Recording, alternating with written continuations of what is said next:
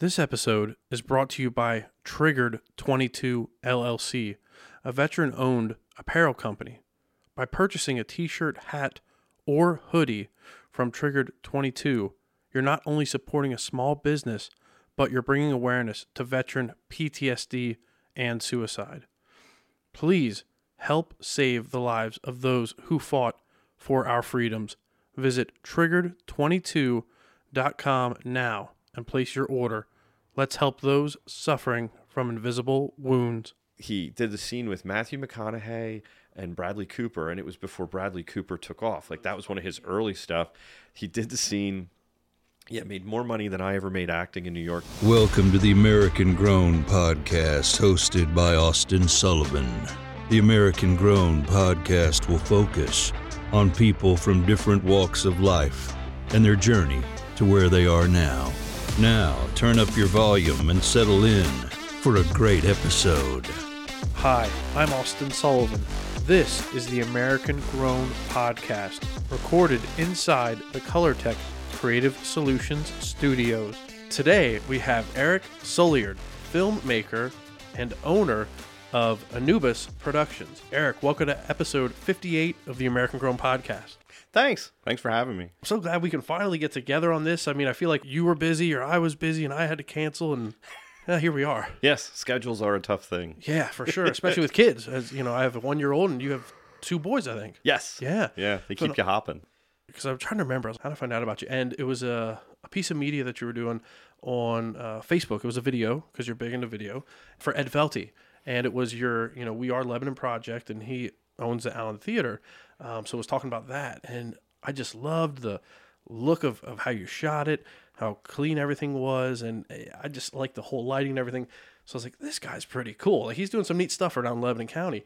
And then, you know, later on, my family business, Color Tech, we used to do some work with your wife, Nancy, at Messiah University. Uh, she was a creative director there Yes. Yep. for, I believe, quite a few years. Yeah, we moved back to Pennsylvania in 2009, and I believe it's been one year actually. So she was like 12 years, I think. She started as the senior designer, I think, and then moved up to creative director in like the last seven, eight years or something. That's phenomenal. Yeah. Yeah. it's really cool. Yeah. So, and then, you know, through her, I got to meet uh, Dwayne, who's at the university print shop there. They have a, an in house uh, print shop. And now uh, she's no longer at Messiah. We were just talking before we started recording. She's at uh, Select Medical. Yes, she's Yeah. the creative director for outpatient. Okay. um, the outpatient side of things, and um, yeah, she's been there a little over a year now, and yeah, she's loving it. So, Phenomenal. Yeah. And I want to mention too for the listeners, check out the photos on Facebook and Instagram, American Grown Podcast. I love how you're wearing the headphones. You're the first person to wear it like. Like you're like, I'm not taking the hat off. Sometimes I wear a cap. I don't have my baseball cap, but uh, I like your style. Well, I do. when I shoot um, Yeah. for myself, and sometimes I run audio while I'm shooting. Sometimes we have an audio person, but it's there was a clash of yes of, of hat wear headwear and and microphone and so i figured this is just what i got used to um because i don't know like you yourself i see are follically challenged so you understand Yes, the we go to same barber. The problem? Mr. Clean. Yeah, we have Mr. Clean look. I do understand. I do. So I don't, you know, and I was like, as I got older, I was like, um, no offense to the people that pull off hats at whatever age, you know. My Yeah. dad still rocks the baseball hat, um, but I was just at one point like, I just didn't feel like baseball hats anymore, and I was like, so I went with this one. And then sometimes people give you squirrely looks, but life's all right. I don't care. Yeah, you gotta Um, rock it. But you can't. This what sucks is though a baseball hat I could totally like put headphones on over Right, it. yeah. Where this one I was like the first time I was like, oh, this hat's screwing me. You know what I mean? right, right. But also, I mean, honestly, it's more of a practicality thing because it's not sexy to say, but dude, when you don't have hair, you sweat and like you don't realize like your your hair is like a mop that like soaks all that up. It and is. like, dude, when you're on a set and there's lights and there's this oh, and there's Oh, it's that. hot, A lot of times I do like a bandana, like a do rag under this, and then I put a hat over it because I look really ridiculous in just a do rag. Like that oh, doesn't Oh, work bet. at all. like so, I put my hat on, Yeah. and then you're not like you don't look like you're melting. Uh huh. You know, Oh, I know the struggles. but then when Yeah. you take off the hat and the do rag, and I try to put here's on, then I then I'm sweating all over the place. Yeah, it's it's it's It's a the, thing, It's yeah. the struggle. Not everybody gets uh, gets the privilege of, of trying to figure that out, but I know what you're talking about. it's one of Uh-huh. those like I think people look at me sometimes they're always like, oh, he likes weird hats. It's not really. It's just it's more of a necessity. I always say to people, bald people need hats. Yeah, you, know, you just like, do. oh, yeah. I have a one for work I wear when I go out on the road, uh, especially around the wintertime. And uh, I've got some comments from clients or uh, the receptionist, the gatekeepers. They're like, "You look like Indiana Jones," because it's like an Indiana Jones style hat. And I was like, "Well, it keeps my head warm. You know, it serves a purpose." And uh, yes, let's get into this interview. Let's get into Sure. it. Let's get some background on yourself. Did a little bit of research. You filled out the form to be on the podcast. I mean, you're an actor, an editor, writer, and director. But let's let's start like from the beginning. Honestly, it's funny. I was just at um, Cornwall Elementary School yesterday. Okay. My son goes there, and um, I was talking to the principal, and so it's ridiculous, but it actually just happened yesterday. They were talking. They're trying to figure out how to upgrade the the stage. Cornwall, I don't know if you know, has this an amazing old stage, wooden stage, like wood, like. It, it, it's amazing. It's an all like the it's it's a whole auditorium with a second tier. Like Okay. it's really Yeah. cool, and it's been like that since you know ever. Because when I was there, they used to do these amazing plays. Um, they had a teacher called Mrs. Marks, and she would put on these amazing shows with the kids. And and I'm not like people literally were like like again they're not Oscar worthy. Well, yeah, that wouldn't even be Oscar, but you know what I'm saying. Right, what you're saying, yeah. They're not they're not Broadway. For the kids, I mean, they put so much heart and soul into them. They were they were literally like fun and like people always were like, "Oh, so yada yada yada. In first grade, I ended up in one of those, and then in fifth grade, the big deal was fourth and fifth graders got the good parts, Okay. and in So first grade, you're like the tree or the, the stump or the rock or something. I was, I think, like an elf oh, or Oh, okay. something. Well, like I got picked to good, be an right? elf, and I think I actually got to hang out with like the main character kind of thing. Nice. So it's, it's pretty sweet. Yeah. and that I just loved. And then in fifth grade, I got to be the Tin Man, and they had this crazy suit with it, and it was awesome. And I was a I was a pretty fly break dancer back then. Okay. You know, breaking was out. It was Yeah. new, the movie. Like, it was pretty dope. And um, so I got to do like break dancing as the Tin Man. And I loved acting. Like, from there on, I just, I loved acting. It's what I wanted to do. I did some plays in middle school, I did some in high school. I wasn't the kid that was in every play.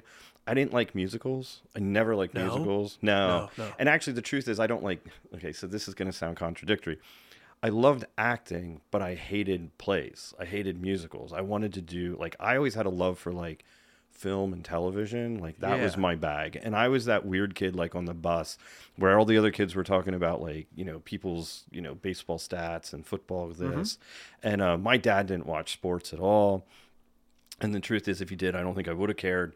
And I mean, but I could tell you like what movies were coming out that year, who was in them, like what shows were coming, what who was in those. You know, like I was always I used to get Entertainment Weekly, like when it was like Yeah. a real magazine. It would tell Not you just like, on your phone or something. no, yeah, yeah, yeah. There were no phones. I'm that old, you know. and it was like, so I was like stoked, and I'd be like, Yeah. "Yeah, my Entertainment Weekly's here." That was always my bag, and so you know, then coming out of high school, I graduated from Cedar Crest. It was like, you know, how do you do that, you know? And and I didn't really have um, the drive or like the know-how of like what to do next. Yeah. So I ended up kicking around at Cheney Seafood. I was telling you earlier. Um, that was my first like real job. Which for the listeners, that was uh, across from where like Target is now, and I mean McDonald's has always been there, but like some people don't know. And I just always, like we were saying before we started recording here, it had the Dr. Seuss fish, like the red and green and yellow fish, and they looked like the Dr. Seuss characters. As soon as you said that and described where it was, like the memory came back of like, oh my gosh, that's where it is. And we, you know, you get like lobster, your clams or shrimp, which it seems odd being in Lebanon, a seafood. it was company, the it was good. Their if I only competition, I believe, was Adelphia Seafood. If my brain serves, in Reading. Yeah, I've heard of them. I a buddy worked there, and I graduated high school, and my dad went, you know, get a job or something. Like I'm not giving you money, and if you're gonna be here, you're doing something. And I was like, all right. And he was just like, oh, dude, I work over here. They're hiring. And I was like, all right. So I started working there, and um, and what would you do? there? I actually you start in the fillet room Okay. that I remember this is the best. You start in the fillet room, and that's basically the worst job because that's where in the morning they would prep everything and cut and slice and do all that, and then you were stuck cleaning all that up. And then it wasn't too long, and unfortunately, the for him, the dude Mm-hmm. that got me hired, um, I think he hit too many things in the truck because basically most of the Oh. people were drivers. Okay. So you'd help in the fillet room and get your trucks ready, but then you'd head out on the road. Well, he got taken off the road and put in the fillet room, and they put me on the road. So the most of the time I was there, I was like a tr- tr- you know small box box truck driver. Yeah, I can picture it. But you'd right. go to Lancaster, like there was a south run, north run, east run, and yeah, it was not sexy, and you smelled interesting when you got home. Oh, I bet. you know, my lived at home. My mom was like, as soon as you got home, you had to go in the basement and put my clothes in the washer. Febreze or or like No, just they got washed like my mom was just like that because I think I might have done the experiment of they sat for a day or two and it made like the whole basement smell like fish. So you Like, learned quickly. yeah, like, it's- get that in the washer and dryer. an interesting ASAP. career path. Yeah. And um, but actually, a guy that um, it was the owner's son, Jay Cheney. He encouraged me to go to HACC, and one day I came off the road on a Saturday, and he sat me down and he goes here, and he put a application for HACC in front of me, and Yeah. he just he goes, "You don't belong here." He goes, "Dude, just." fill it out and he was going to HACC actually for business classes and he was the he ran the business with his um, stepdad and actually i did it like i respected him he was a good dude he was only like three, four years older than me. You know, I needed that. And so I went to HACC for two years. I got a degree in speech communication and I got my associates. And then I transferred to Millersville. I got my bachelor's in speech communications um, with uh, a focus in uh, when you could do like marketing or this or that. And I did um, broadcasting. Sorry. Oh, okay. So speech communication that with a focus sense. in broadcasting. And I didn't know anything about college. So I was like, you know, you get a you get a degree in what you want to do. And my plan was I was going to move to New York probably. Okay. And basically I thought, ooh, I have this degree, so I can get a job like behind the scenes, but then I can do acting, you know, and I'll try to do acting, but then I can have a job behind the scenes. And actually my first year after Millersville, I re-met a girl I had dated for a month six years earlier. And five weeks later we got married. So Whoa, wait, what? And that was Nancy. This is Nancy? wait, okay, so this is how you met Nancy? Yeah. Oh, wow. So I met Nancy, Yeah. and um, yeah, we had dated a month when she was like a senior in high school, and then it was like six years later. I honestly I wasn't looking to date anybody. Like I had dated this really nice girl for a while. Like she was just the nicest person, but it was one of those things that just didn't work out. Right. And you're you know afterwards you're just kind of like I'm just good. Um, but then I bumped into her, and yeah, we we hung out for like five weeks, and then we just got married. And it'll be twenty. It's twenty four years later. Oh, congratulations. That's Thanks. awesome. Yeah, Yeah, really seriously. cool, that you is know. awesome. It's one of those things, you know. Thankfully, it worked out. You know, praise God. Right. Like, yeah. literally, yeah. it was like, yay. Yeah. Um, but yeah, so then, and she had just graduated from Kutztown with a fine arts degree and a degree in graphic design, I guess. It was one of those two or both. And um, and so we ended up finishing my year at Millersville. And then she, in my end of my senior year, was going like, was applying to stuff in New York because like we both were like, yeah, we wanted to do that big city, adventure. yeah. It was something she was into and, and she knew like that's what I wanted to do. And um yeah, God works in weird ways because like literally she had a job interview like a month before I graduated Okay. and it was like I graduated and it was a month, month and a half, and she was just like, "Well, I guess I didn't get the job, you know." But she had gone up. The job was at ENR Magazine, Engineering News Record. It was the oldest engineering magazine in the country, I think. Oh, wow. Um, it was above Two Penn Plaza, right above Penn Station, Okay. right above Penn, the Garden, right yeah, in front of the Garden there right there. and I graduated high school. I mean, yeah, high school, college, and they called her and said, "We want you. You have to be here in two weeks." Whoa. So we went from Lebanon, and I grew up. You know, to be honest, my parents are amazing, Lebanon was a bubble. Like you know, Lebanon was definitely like, Everybody kind of knows everybody, and it's a small knit community, or meh, big world scary. oh, right, right. you oh, know, I would was kind of that like Yeah, yeah. small Yeah. town.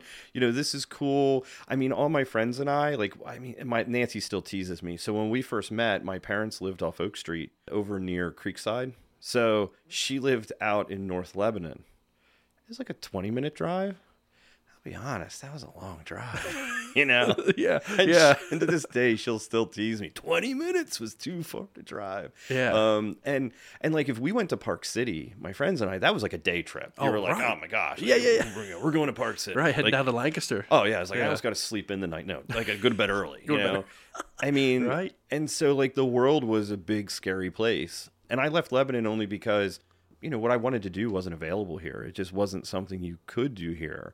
Uh, so that was, but so that's how it kind of when we so they were like two weeks you got to be here. We drove, we went down, got a realtor, looked, you know, one day found a place, rented it, like moved the next week. Yeah, because you only had two weeks to Two to, weeks. to get there, Yeah. and then so you moved like uh, what was it like uh, sometime early 2000, 2000 I think it was We were in 2000. yeah. to to North uh, Jersey to be closer to New York. Yeah, so we we ended up in Nutley, which if you watch The Sopranos, Nutley Yes. is featured and Lyndhurst. Oh, wow. So it was Nutley and right across the river's Lyndhurst. You're like a soprano. it, you know, I was at the have diners that you were like in there. Yeah. Nope, nope. Thankfully, Okay, I, I okay. stayed out of that. I was gonna say the mafia's not gonna come after me. They Is it? didn't. They didn't pull me in. Yeah. um, but it was a really cool place, super nice people. So we could get a train right down the road, or you could go to Lyndhurst and you hop on a train, and then you'd take go in. And it was like Nancy's commute was always like around forty five minutes. Like the city was like 45 That's not five bad for New, New Well, York. and sh- well, in the beginning, you had no. Like we worked Yeah. with people that I worked with a lot of people from Long Island, so I didn't get in the city right away. Um, Nancy got the good job first, um, and then I actually so through college, I put myself through college working at Benelli Auto Sales up in Cleona. Actually, I knew Chris, who had Staley's Automotive in the rear, and me and him would buy and sell cars together. And I did that to like put myself like after I started at HACC, I Yeah. quit Cheney's and um, I got with Chris and, and selling like you know four wheelers and dirt bikes, and then we were doing a buddy of mine actually, Craig. I was doing it with him first, and so we ended up just wheeling and dealing four wheelers cool. and dirt bikes. It was Yeah. fun. Yeah. Um, and then I helped Chris open Staley's, and then I ended up working for Joe, his uncle in the front, and I would detail cars, and then he'd let us sell our own cars through him, like we had our dealer's license through him. Oh, nice. And um, so we would sell some off the lot. So through college, I would clean a car a week. On Saturday, he'd get a day off. I'd come in and clean cars. If someone needed information about a car, I'd do that. Um, so when we first moved to New Jersey, honestly, like we moved like the economy was in the tank. So there Yeah. wasn't like a lot of opportunity. And I realized I totally screwed up by going to Millersville because they were like useless. Really? Yeah, like the one thing I learned is if you're going to go to a school for something specific, if you're going to mm-hmm. want to do something specific, go to a school that has connections with that. Millersville, and I shouldn't say this on podcast, but I don't care. Like they made promises that they definitely didn't know how to keep. Like, And what- like what? Like well, they had said I actually went there first to talk to them. I'm like, this is what I want to do. I want to move to New York City. And the teacher that, like, the professor that talked to me was like, oh, well, we've had multiple students, you know, in New York Oh, City. yeah, we, yeah. we have a student like that- hype it up. Yeah. at, at MTV. You know, we have connections there. Oh, wow. And I was like, cool. And That's I was perfect. uh, exactly. And I was like, that's exactly it. Cool. So when it came down to like, you know, getting an internship, I went back and I was like, cool. Like, hey, I'm going to graduate in here. Like, how do I do this? And they looked at me literally and they were like, we don't know like how they did it. Like they kind of did that on their own and they completely oh. misrepresented like themselves. Yeah. Where actually I met so many people in New York from Kutztown, and Kutztown had an amazing program that like helped people place them, got them in internships and stuff. And I was just like, why didn't I go to Kutztown? So things you learn later. Hindsight, right? Yeah, and I've always said to since to people like, but again, having no family that really went to college, I just thought you go, you get a degree, you get, hey, I have this degree. you know? Yeah. where I And it opens up doors, you know. Yeah, it doesn't. but it doesn't. But I realized real quickly, people would go, "Where'd you go to school?" I'd go Millersville. They go, "Huh?" But if you went to like a Penn State, people knew Penn State. you Yeah. know? Or like realistically, I did a lot of acting in New York, and I'll tell you that in a bit. But like those dudes, you know, if you went to NYU. Definitely open doors, you know, Yeah. because it's just people. It's NYU, so. But yeah, so that was one of those things you learn as you go. But I actually, for the first year and a half or more, I would drive back just to make it work. I would leave Wednesday morning at like the crack of dawn. I'd come back and, and open the shop up at nine for Joe. And then I'd clean a car Wednesday, Thursday, Friday. I'd sleep on my buddy Chris's couch. And then I would drive back Friday uh, after I got done. Usually I get home like one in the morning. And then, but that was enough to just make, you know, ends meet. And then, so Saturday, Sunday, Monday, Tuesday, it was all just trying to do acting, trying to get job, like looking for a job, trying to send out headshots, figuring out the whole acting thing because that was something I was learning from scratch. Yeah. Um, so it was it was an adventure, but I was still had a foot in Lebanon for like a year and a half. You know, what a like, commute! Like, you know, to, to chase your dream. You know, it's amazing what people will will do. I mean, that's a lot of hours, a lot of driving. You know, I mean, but it wasn't too bad when you think about it Yeah. because it was, you know, I would leave New York early enough and I was going the wrong direction in the right way. So nobody was going True. away from New York. everybody's going in. Yeah, so Yeah. I I had a clean sailing, and then when I'd head back, like Friday night, like it was no big deal because we lived near the Meadowlands. So Okay, if there was I've something going on at the Meadowlands, like you were hosed. Like if you get off the Meadowlands and like make so Nutley was right up the road, and then we ended up buying a house three years later that was like just a little further up and over in Clifton, which was the Polish section, which was really cool because my wife's half Polish okay. and her grandparents we were able to buy a house because we um, inherited a small amount of money from her polish grandfather who was a realtor in philadelphia. He had his own business. And that's how we managed to get a house. And it just so happened we ended up in the polish section of clifton. And my wife was like my jaji's looking out for me It's meant to be, it was so yeah. cool. But yeah so anyway um, long story long worked at Cheney's, you know, did that. Yep. Then came back, and then um, eventually I got some temp work, and, and then the temp work moved temp in Jersey. Then I got temp work in the city, and then I ended up at CBS Broadcasting. What was that like working, you know, for CBS Broadcasting in New York? Take us through like what was day one? Were you were you the coffee guy? Because you see a lot of TV uh, shows and and you know, movies. It's like oh, the intern or the new guy's always getting the coffee and the donuts, or you know, go get this for lunch. You know, what was it like? Well, I never had a lot of luck getting into production jobs. Like I, I didn't, and, and they're hard to get. And so when I first got to New York, what I found out was from people that knew, they're like, okay, so you, because I thought like I could get a job like as a grip PA, a production assistant. That's the lowest you can be. I thought I'll get a job as a PA, hopefully make money that way, and try and do acting. And um, because acting, obviously, when you try to do acting, you're doing you're working for free for at least a couple years Yeah. until you get you know Portfolio, right? a little bit of like a reel. Clips of what your work is a reel. Um, you build your resume you meet people you know you kind of get get moving. You know you're going to do that for free. And then when i talk to people they're like okay if you want to be a pa here's how it works. You're going to work for free for about three years. Wow. and they go if you're lucky you'll start to get money around the fourth year. And i'm like well, I might as well just focus on acting and do that for free. That's what I want to be doing. Yeah. And to be honest, there wasn't a ton of PA job. Like, I mean, I'm sure I could have gotten something if I was working for free, but it's not again like opening big doors that way. So I was like, if I'm going to work for free, I might as well pursue the thing I came here to do. Mm-hmm. So I ended up doing like the whole temp thing, and I ended up first. Oh, so when I ended up in New York, I first ended up for CBS. It's funny. So CBS has the mothership. Um, I think it's 524 West 57th, and then on the other side of the street, it's called the BMW building because it's BMWs on the first floor. Really crazy glass, you know the cars. Yeah. It's, Oh, yeah. the BMW building where they sell BMWs, and then they had a couple floors up higher. I ended up there through a temp agency because I had a broadcasting degree, and I ended up in accounting because they were What? doing an equipment. Um, they were going around trying to reconcile the books with all this equipment. So basically, they had me come in, and they were like, "Hey, you're going to help this lady, and we're trying to locate all this equipment that we don't know what happened to it."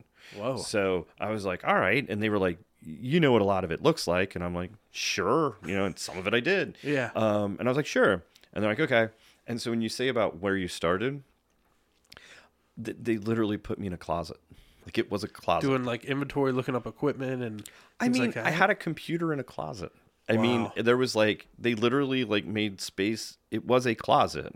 I mean, I had my own office technically. Right, I was gonna say in New York, a closet space is like you know uh, a three bedroom house here in Lebanon. You know, if you think about it. But what's funny Yeah. is I came in one day and I couldn't pull my desk in because they my chair in because they stacked boxes under my, Oh my desk, word. and I was like, "What is going Thanks, on?" Thanks, guys. Because I was literally in a closet. So from there, um, that lasted quite a while, and then from there it shifted over. They said, you know, I think actually right when it was going to end, they said, "Hey, there's a place in engineering at CBS," and I was like, "Cool," because in my head, like you're saying, I was just like CBS, you know, like at least this is somewhat in my degree, Right. You know, hopefully I can get into Everybody something. knows CBS, I right mean, you know yeah. the funny thing is what you learned what i learned was though new york so i like doing film and television new york is not the place to go if you want to do film and television Oh?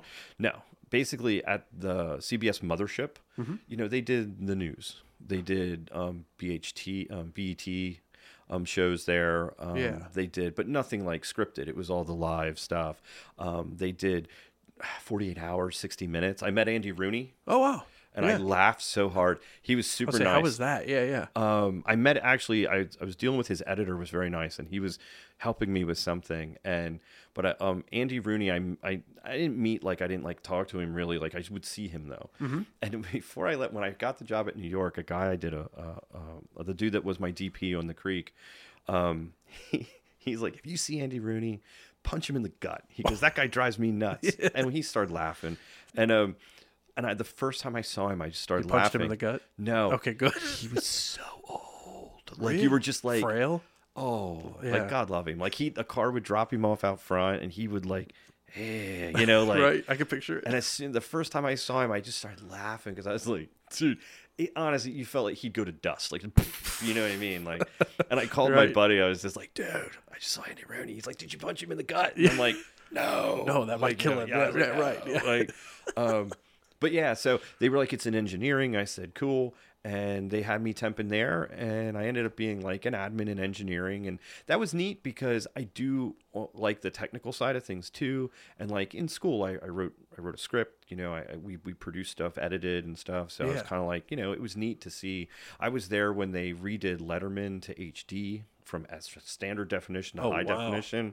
And when I left, I believe they were shifting. It was when Colbert was taken over, and then they were redoing all that. Everything, And it was cool because to see, like, I would run over, they'd be like, oh, go over. Because the engineering would work with what they called the shop, and the shop would implement what engineering did.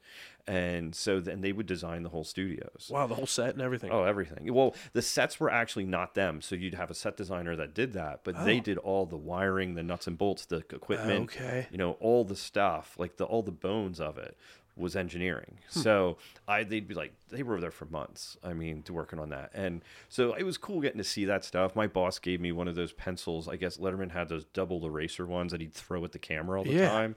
Um, it really pissed my boss off because he was actually the dude that did the cameras, and he's like, "Those cameras are like five hundred thousand dollars." Yeah. and he's throwing pencils at him, and I was just like, "Well, he's Letterman. He kind of He kinda do that, yeah, you yeah. know, like."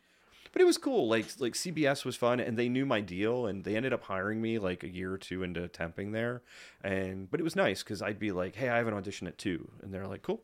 And like as long as you like did what they asked you to do, and I supported like multiple people, but as long as they did what you had, they you know they'd be like, "Hey, I, can you do this? Can you do that?" And again, it was admin stuff. Like it wasn't complicated. You know, you're kind of just like, "Sure," and you do it. You hand it to them, and act, and the funny part is so to jump ahead a little just to say this so i did the movie the creek and i did that when i was there. So i was acting for the whole time and i did a lot of like independent stuff and things like that.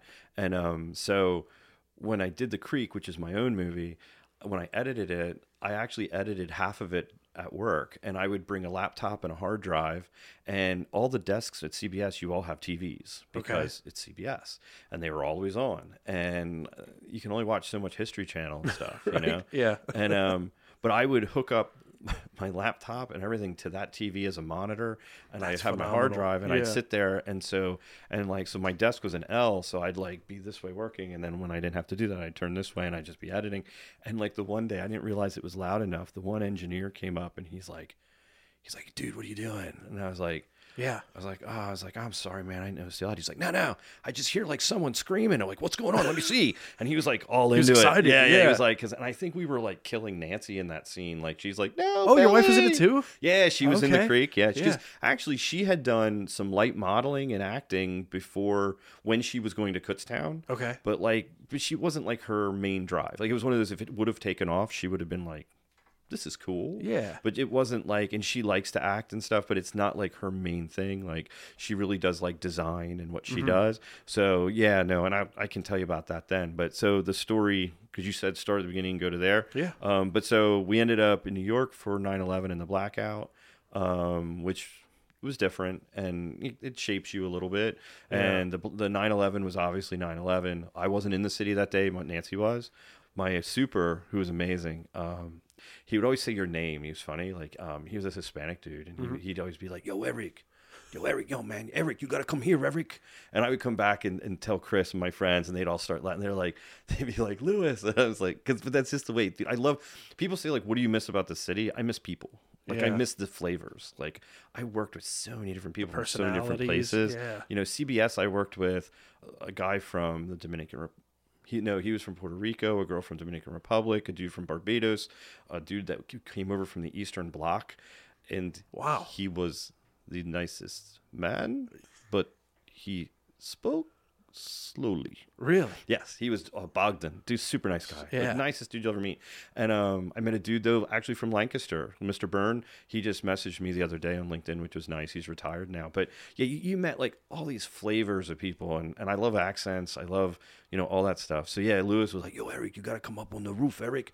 Erik, you gotta see this. So me and him went up on the roof of the condos where we lived, Yeah. and like you could see the buildings. Like you know, from there it was like a direct sign and a direct line of sight. And yeah, it was that was a yeah. And you couldn't get a hold of Nancy. Phone lines. I was gonna jammed. say, like, yeah, what were you thinking at that time with Nancy being in the city?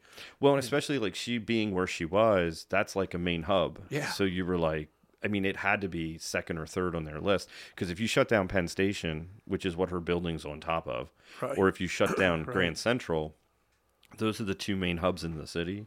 So yeah, I mean, all you could do was pray, and you just kind of waited. And she got some emails out to me, and I think she got home at nine at night that night. Like she could finally get home, Yeah. and that was hard. Like that changed. It changed the adventure, kind of. The city mm-hmm. changed. Like the whole city had a different vibe. I was gonna say, what, what do you mean by that? Yeah. Like, Well, the city went from like this kind of like land of possibilities, and you know, and New Yorkers like everyone's you know like oh you know they're they're, they're this they're that you know they're mean or they're no. Here's what it is: if you live in New York, mm-hmm. you're taking mass transit. If you're in New York, New York City, you're taking mass transit. If I miss that train, I'm getting home between 35 minutes and an hour later. So, especially if you're on like a Jersey Transit or Long Island, you know, a subway even, subway even can be 15 minutes to a half hour, 45 minutes. So, like, people are moving because you're like, I got to get to that train. I got to get, you know, and, but uh, generally they're very nice. Like, Yeah. and that's like, I had a, a, a person came up I knew and he was trying to do acting and I gave him directions and I go, dude, when you come out of the subway, if you're not sure, just ask somebody. And he looked at me like I had four heads. And I was like, seriously, like, just ask him. Yeah. And he was like, and he came back later. He goes, I did ask somebody, so I wasn't. I was a little confused, and I was like, okay, cool. And he goes, and I waited till they walked away, and I asked someone else to make sure they weren't messing oh, with me. and I was like, dude, they don't have time to mess with you. Yeah. Like I have no sense of direction, and this sounds horrible when I say it, but when obviously the towers going down was like insane they were my guidepost because wherever you were in the city, you could always look up and go downtown. Now I know where downtown is. Oh, this way is uptown. There's no other buildings that really you could do that. stood out in that So tall. I would come yeah. out of the subway after that, and I just would be lost because I unless you walk a block to Hmm. know like this is where I'm going. So I would always come out of the subway, and I'd be like, someone would be walking in front of me, and I'd go, "Yo, which way's uptown?" And dude, they wouldn't stop, but they'd be like, "That Just way." point and keep going. Yeah, they're keep like, walking. That way. I'm like, "Thanks, dude," and Yeah. then you take off uptown. And and people are very nice. It's just you're in a hurry. You know, Yeah. It's a different lifestyle, and you're not in a hurry because you're like. I know back here I had this conversation with many friends because they're like, "Oh, everyone thinks they're so important," you know. And I'm Mm-hmm. Yeah. like, "No, they want to get home." You know, like you just, it's not here. When you grow up here, you get in your car. You're not used Right. to. It's five minutes or whatever it is to get home, whatever your drive is. It's all train schedules, you Yeah. know. And on when I'd have auditions on the weekends and other times, what sucked was I'm not someone that likes to get somewhere an hour early because I don't want to waste time. But you had to be careful because if an, if a train didn't come, like you could go from being 15 minutes early to like 10 minutes late real fast. So you were always like, ah, I guess I got to leave like 45 minutes. It makes early, a you lot know? of sense. Like, you know, I feel like New Yorkers can sometimes be portrayed as, like you said, pushy or always in a hurry or just not not always friendly, but it's like that makes a lot of sense now. It's like, no, they just want to get home. They just want to keep their schedule, you know, get paid and get home. Like It's just at the end of the day, dude, you know, and it's and it's it's just the way it is. And after 9/11 it got harder because like they had checkpoints in places and bag checks and the one time I I, I shouldn't have had the, the the tact I did, but I came out of the A train and you come around and then I had to like make a left and you go up this hallway. I had like 3 minutes to catch my train, which was of course at the end of the corridor Oh no. and like you know and you're moving because you're kind of like oh crap i got my train and like there was a bag check and they're like sir stop and you were just like son of a biscuit you know you're like yeah. no and i was like seriously like do i look like a terrorist you know which yeah, is it's like check my bag. I gotta keep moving. and then so i was like put the bag down and i was like Ugh. and i dude i love law enforcement i mean I, they're amazing they have a tough job They do. but it was hard in New York because you really like you'd come out of subways and there'd be like 10 to 15 that looked like they might be 20 to 25 year old young men in SWAT gear with rifles Wow. after 9/11 and it was just random like I mean it, it was a lot and it was random and you were kind of like that's uncomfortable That is. you know like yeah. it was just and and to me I thought it was a little ridiculous because they were in the subways I'm sorry if someone got there you're too late Yeah, you know it's right. like you kind of got to stop before that Before that, way before that, hopefully, yeah. you know, and, and like we lived, our house was next to a train station. So they would actually, sometimes you'd see, or you'd go to get on the train and you'd be waiting because they'd have a bomb sniffing dog going through the train. But it changed the tenor in a different way too, where you all felt in it together.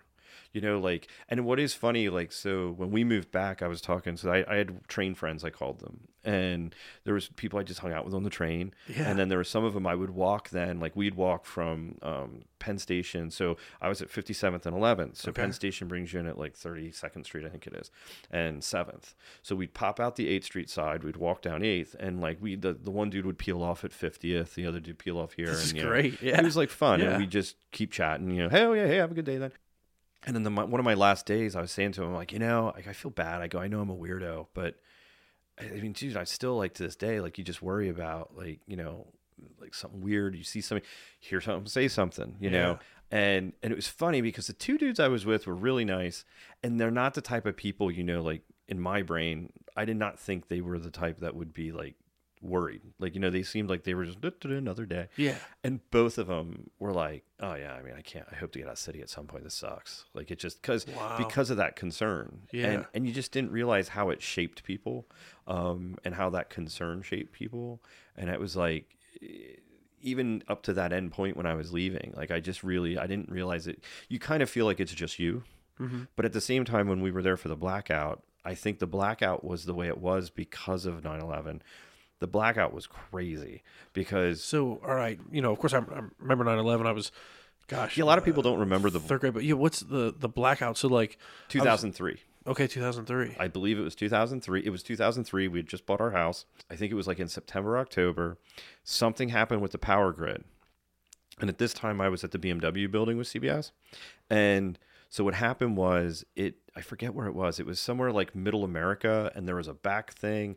And later at CBS, when I was talking to them, like they had all backup generators. Oh, yeah. And somebody called them and they were like, go on your generator. Like, and basically it, it knocked down like multiple like big substations and New York City it was out and it was New Wow. York and there was another big city I want to I, I don't know if it was Boston it maybe was just New York I don't remember but New York City like so it was like three in the afternoon and I was at my desk in my closet In your closet, okay. I was in my closet Yeah. where I belonged, and and they were like, um, all of a sudden everything just went dark, and the, and the emergency lights popped on, and everyone was just kind of like, you know, and they're trying phones, and the phones weren't working, or some phones work, some things didn't, and all of a sudden they were like, everyone must leave the building, Oh God, yeah, and we were like, terrified. Probably like, what's going on? yeah, no one knew what was going on, and someone was like, someone's called, they said there's a blackout, and and I'll tell you the weirdest thing is hitting the streets in New York City, and there's no traffic lights, like everything. Oh my God. like you were like it was the eeriest like Yeah. you know definitely like you know people like to watch zombie movies I and love it. Yeah, Walking Yeah. Dead, all that stuff. it's yeah. like you hit the streets in new york city and there's no lights you were like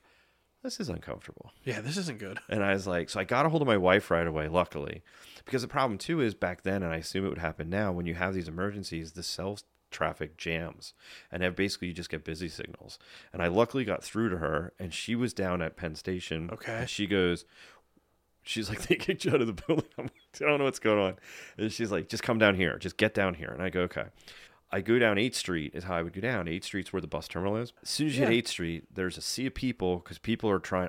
A lot of people were just headed for the buses, like you know, trying to just anything. So as soon as you turn the corner, all the bodegas literally were just like like locking. All the like the gates, the the security gates were all coming down. Bringing them down. Yeah. And in your head, you're like, "Is this gonna be all right?" It makes it even more freaky. Now you're you're like, thinking whoa. like, well, obviously they know something. And so I got down to her building, and she like let me in. And because again, it was almost like zombie apocalypse. Like you know, you couldn't get in unless you know, like they weren't just letting anybody in.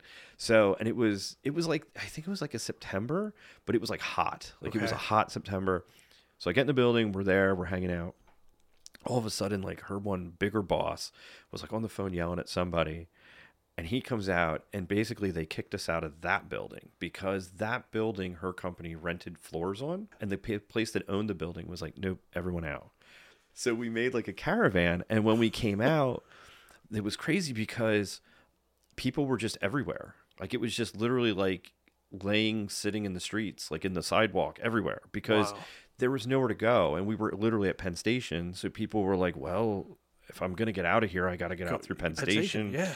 you couldn't walk through the tunnels. So basically, it was a little bit of a game of survivor. People made like tribes. Okay. And it was like, you know, well, we live in Brooklyn. Stick together. Yeah, yeah. and yeah. they were like, okay. And a bunch of people walked back to Brooklyn. Like they walked over. The, there's pictures if you Google it Yeah. of the Brooklyn Bridge just full of people because they were just up. walking home. Yeah. And you know the ferries ran for a little, but they were a hot mess. And then there were people from like Long Island, and they were like, all right, we're gonna try to get home. So people kind of like banded together, and all of us New Jerseyites Yeah. we're like, well, and the people that were left, we all headed up to this other building, and you literally like were stepping around over around in between people's legs.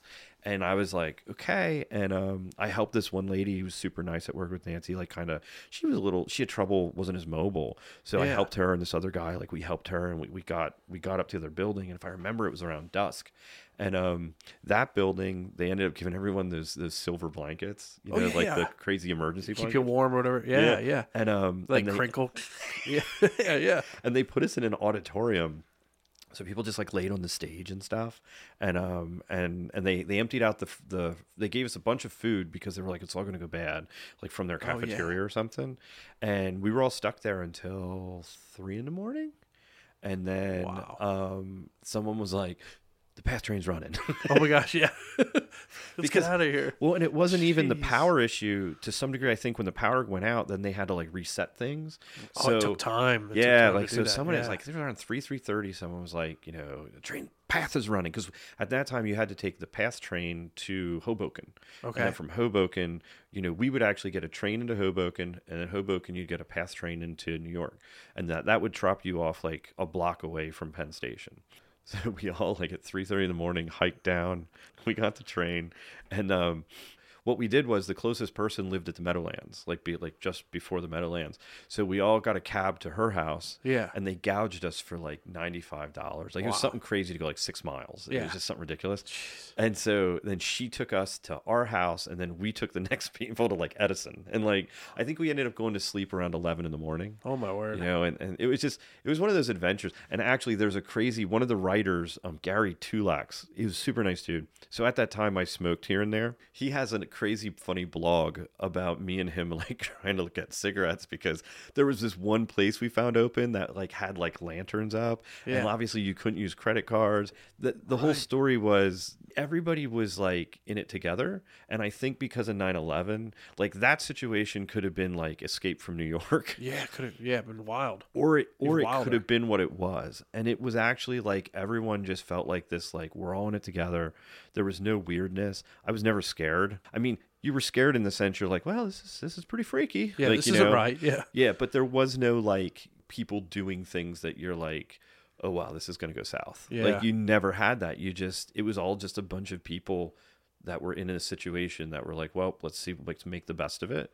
And um and yeah so so we were there for both of those. That actually is probably really the reason why we moved home. Okay, I was gonna ask, what did make you want to move back home? I mean, so 2009, you moved back home, still doing production work, but you're also the primary then caregiver of your your two sons. You know, so I want to talk about all that. So i'm 2009. sorry i tangent on you No, no, you're good. No, it's great. I mean, it's all very interesting. and it is one of those things you remember the things that touch your life Oh, you for know sure. more you oh, know Oh, yeah. So yeah, it's it's definitely one of that. But we ended up moving home because like it was such a different lifestyle. And I say to people when you move to cities, my personal feelings is there's there's two things that that happen. You either arrive there and you're like I'm home. You know, like if you grew up in like a small town and you go to New York City, you're like, yes, this is what I've always wanted. Or, I mean, actually, there's three. There are the people that are like my dad. He'd come visit, and if he made it an hour or two in the city, you were Yeah. lucky. Like he's just like, we can go now, you know. But the the second one was us, which is, it, it was fun. It was an adventure. Um, we enjoyed it, but you kind of drink your fill, and yeah. there's a point where you're kind of like, I'm good you know, Yeah. kind of thing. Like, and it depends on the level of success you have, I, am sure, and other things. But at the same time, like, I never like would want to live in a city all the time or commute. The grind of like the train, the, the humanity. Oh, the humanity. Humanity, Like, right. it's like the humanity. Like, it just, you know, It's got to wear on you a little bit. You know, always being like on schedule. You got to make the train. Got to do this. Got to do that. Like, and just all the people. Yeah. Like there is it was nice coming back and there just wasn't a lot of people. Like, you know, you're like you're not packed in with people everywhere and it was easier so when we first moved, you took the path and I told you. yeah, Like literally so I'm claustrophobic Oh wow. and you're in New York, whereas like people are on top of you, you're in the subway underground, and you're claustrophobic. How the hell did that work? It it wasn't fun. Okay. Um, I'm one of those people. Like my wife and I have talked. Like you know, I definitely am. I'm. I. I am always like. Anxiety is not unknown to me. So Yeah. like, Yeah. like going to New York. I think the best way to put it is at one point. A close friend of mine in, in the city was talking to us. We were talking at lunch. We'd always hang out at lunch. We were like, we had we had a nice small family there at CBS. Like, it, we just we were good friends. We'd hang out at lunch, and it's one of those things in New York. You kind of too, I think, built that. Like, there was this sort of like more of a camaraderie than I've found anywhere else. Like, because you're like kind of trapped in the city for eight hours a Yeah, day, yeah. ten hours a day. Um, but we really had like a great group of people. And it's funny when people say things about you that you you realize like they're kind of just saying off the cuff like you know this mm-hmm. and you're kind of unaware of it until they say it. And he was talking how his one daughter had some some anxiety issues and stuff. and he was encouraging her and he said, you know, he's like, "Look, you know, yeah, I said to her, I said, you know, hey honey, look, Erik, you know, he moved here to do acting. He wanted to do acting? And you know, like, you know, he's claustrophobic and, and and this and that. And he's like, and look, I mean, it's amazing. Like he does all this stuff, and you're sitting there like going like, okay, I didn't know I was this weird. Like Is it that obvious? you know? clearly I'm weird. Like I try to hide it. Um, Way to way to put me on the spot. and on one Yeah. hand, I was like, it was so nice that he was like using, like, I was like, wow, that's amazing. On the other hand, I was just like, okay, they all know I'm weird, I guess. But so for me, moving was, it was, I knew going into it, like, again, Lebanon was a bubble. Like, Yeah. my parents were literally like, when I moved, and my mom will probably say she wasn't, but they were, put your wallet in your front pocket. oh, you don't keep it in the back pocket, right? Pickpocket, That's- wallet in your front pocket. Right. You know, like, I literally did think going to New York, like, there were people around turns, like, you know, corners, waiting just to waiting to, yeah, like you. pickpocket. I never put my wallet in my front pocket just for spite. Oh, you were I was- ballsy. I was BA. I was like, I was dangerous. Great, you were Um, living on the edge. But like, you know, like to them though, especially the city was scary. You know, the city's dangerous. And Right. you know, and, and my dad, like he lamented he was like, oh, I just wish it wasn't New York. And I was like, Why? And he's like, just all the drugs and you know, and I was like I was like I was like, I hate to tell you this, Dad, but I know where to get drugs here. I was gonna say it's everywhere. I was you like- know it's sad, but it's everywhere. I don't know where to get them in New York.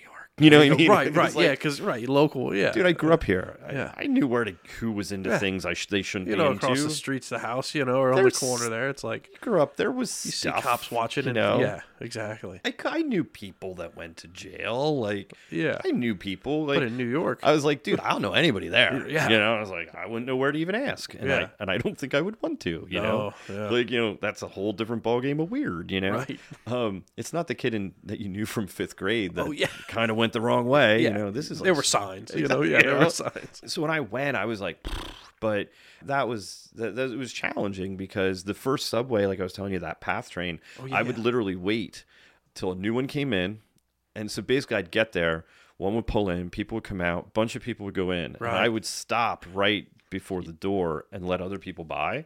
Yeah, That would close, take off. Next one would come in and um, open up. People come out. Well, then I was the first one, so Okay. I would rabbit for the back corner, and then I'd get a book and I'd like just stand like this, and because you you'd be packed in so tight, I I believe it. you're Yeah, just holding your arms in front of your face with your book, and I would just literally be like, "It's gonna be all right," you know, like, yeah. just I like could do this. I could do I this. keep reading my book. Yeah. And and then you pretty much try to ignore the fact that in the tunnel you'd see water like dripping down. Oh wow! because it went under the river. Yeah, You know, yeah, you're it like, goes under the river, right? that's probably not good, That's right? nerve wracking. Yeah. Just in general. Just in general. But if you're not used to it. yeah, if you're not used to it, especially. And I don't want to jump too far ahead because I had I'll tell you a million stories and you're going to get a three hour podcast. you're this could be the longest one ever. I mean, so far we're on track. I apologize. isn't a bad thing. No, no, it's like a, you'll hold the record then until I get somebody else that you know has a story, and that's what everybody has stories. That's a So- rambler. Exactly. So Okay. okay. all right. So I want to touch on uh, 2006. You were in a horror film for Warner Brothers called The Murder Game. Yes. In that film, your head was cut off. So my Yes. question is, how much of a pain in the neck is it to get your head cut off? Nice. Yeah. um, it is not, it actually is not a pain in the neck to get your head cut off. It is a very strong pain in the neck to get a fake head made that they can cut off. What happened was the murder game actually was kind of funny. I didn't want to do it at first because it was it was a buddy of mine that I had done actually a weird project. It wasn't weird, but like it was a weird coincidence of a project I did back here in Lebanon before I left. I acted in a thing called The Welcomers. Okay. And I met this dude named Jason Contino and Paul, just for his last name, he did The Welcomers and he actually shot film and it was this weird deal like i'm like i'm moving it we already were like set to move and i think i don't know i think i might have even came back they shot it like out at the racetrack and places Oh, wow. i believe and it, like um, it was actually just one of those things you're like i'm moving but i'm shooting something in lebanon this is weird and i met jason and he was fresh out of school film school we stayed in touch we liked each you know like became friends we hit it off we stayed Yeah. in touch and him and his good friend rob harari were like, we're gonna make our own horror movie. Like they were horror movie. All my people like that I know are like horror movie crazy people. I grew up in Living Waters Chapel up near across from Lions Lake, Pentecostal. Uh, I, didn't even know most of the '70s music when I graduated high Wow. school because it just wasn't played in my house, you know. And like horror movies were not on my thing, and it wasn't even just a religious thing. I just they weren't my bag. Like I liked movies, but I liked I didn't horror movies were not my thing.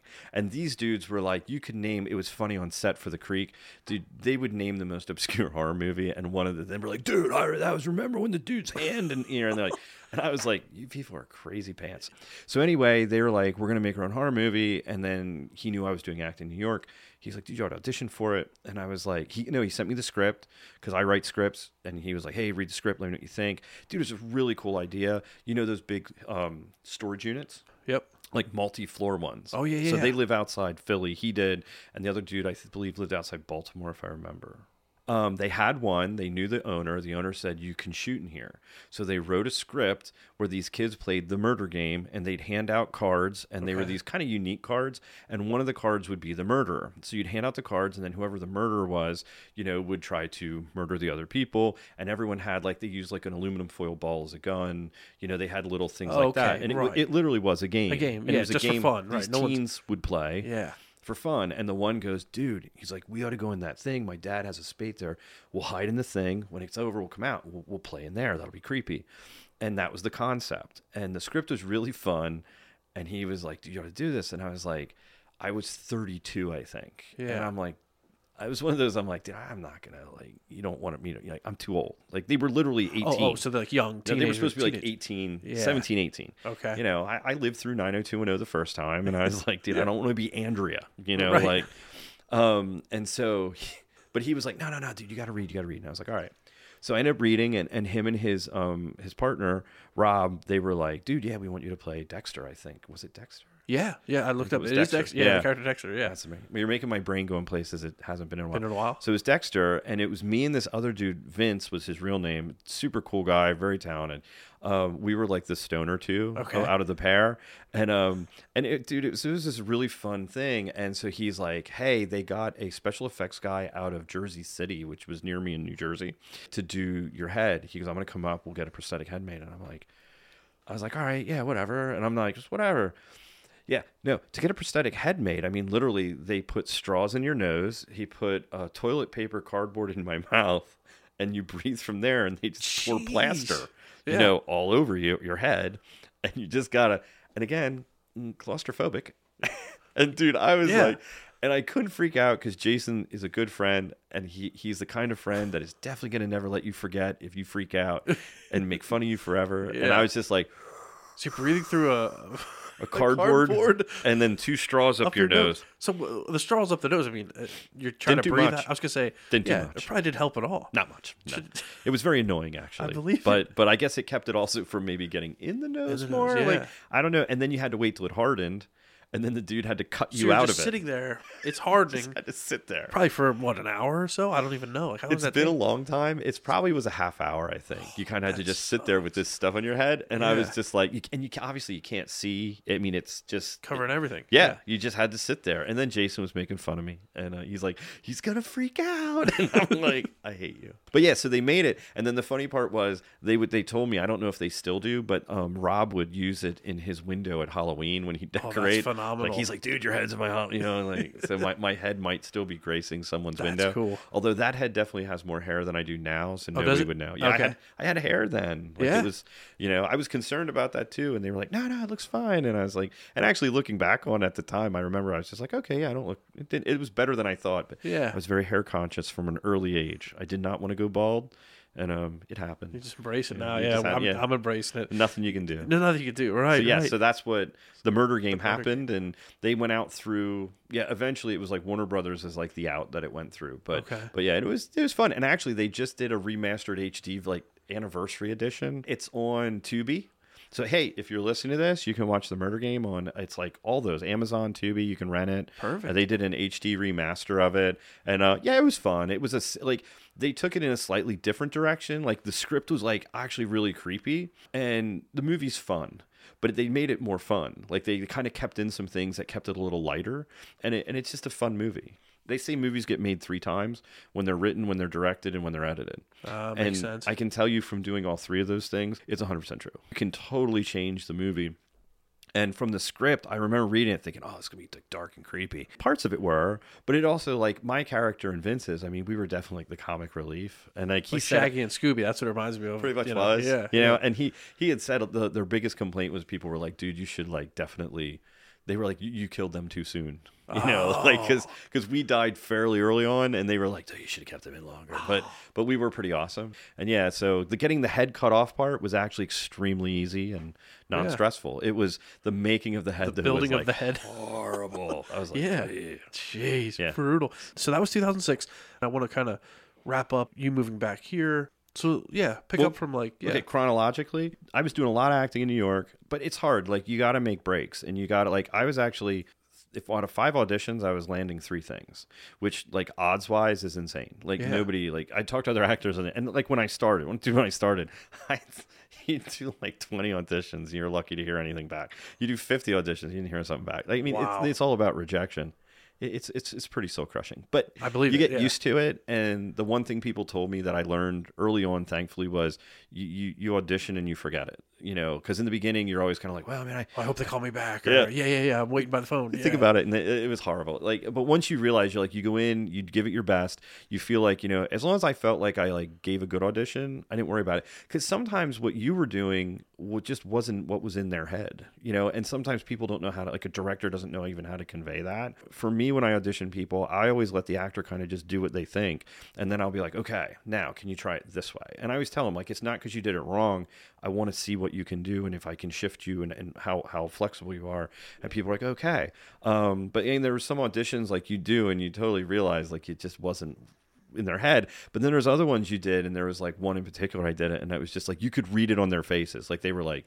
And I said to my wife later, I was like, I don't care if I get that part or not, Yeah. but they should at least call me. I nailed that. I was like, I nailed that. And she was like, Really? And I was like, I'm telling you. And that one was actually pretty cool because they called me like two days later. I auditioned at the end of the day and they looked like tired and slightly angry. And I did the Mm. Like, audition. "Great, here we go." I know, right? Yeah. And I was like, Hey, how's it going? And I did the audition. And dude, all their faces were just like, Wait a minute.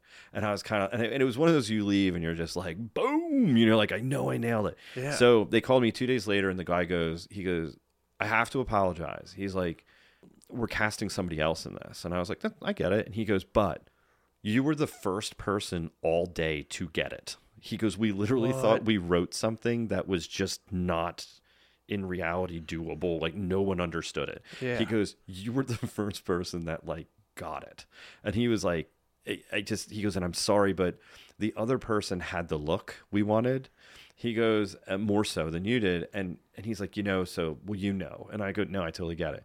And as an actor, if you don't make your own projects, that's like so frustrating. You're, you know, you're like, well, that's a bunch of crap. It's not. Like Yeah. once you do your own project. So when we did the Creek, so I did, I did a short. I think it might even be on IMDb. The whole short. It was this weird piece that I did that was really fun, and I was going to do another short. And Jason and his partner Rob were like, "Why are you doing another short?" And I said, "Well, because." You know, I- I mean, I want to do another project. I want to push something forward. You know, I want to make something. And he's like, just do a feature. And I was Yeah. like, you know, and they were in the middle of, I think they were at the time in the middle of post production. Sorry, on, um, Murder Game. Oh, the, murder, game. Yeah, the murder game. Yeah. And and they were like, just do a feature. And I, he goes, think about it. He goes, you're doing like eighty percent of the pre-production work.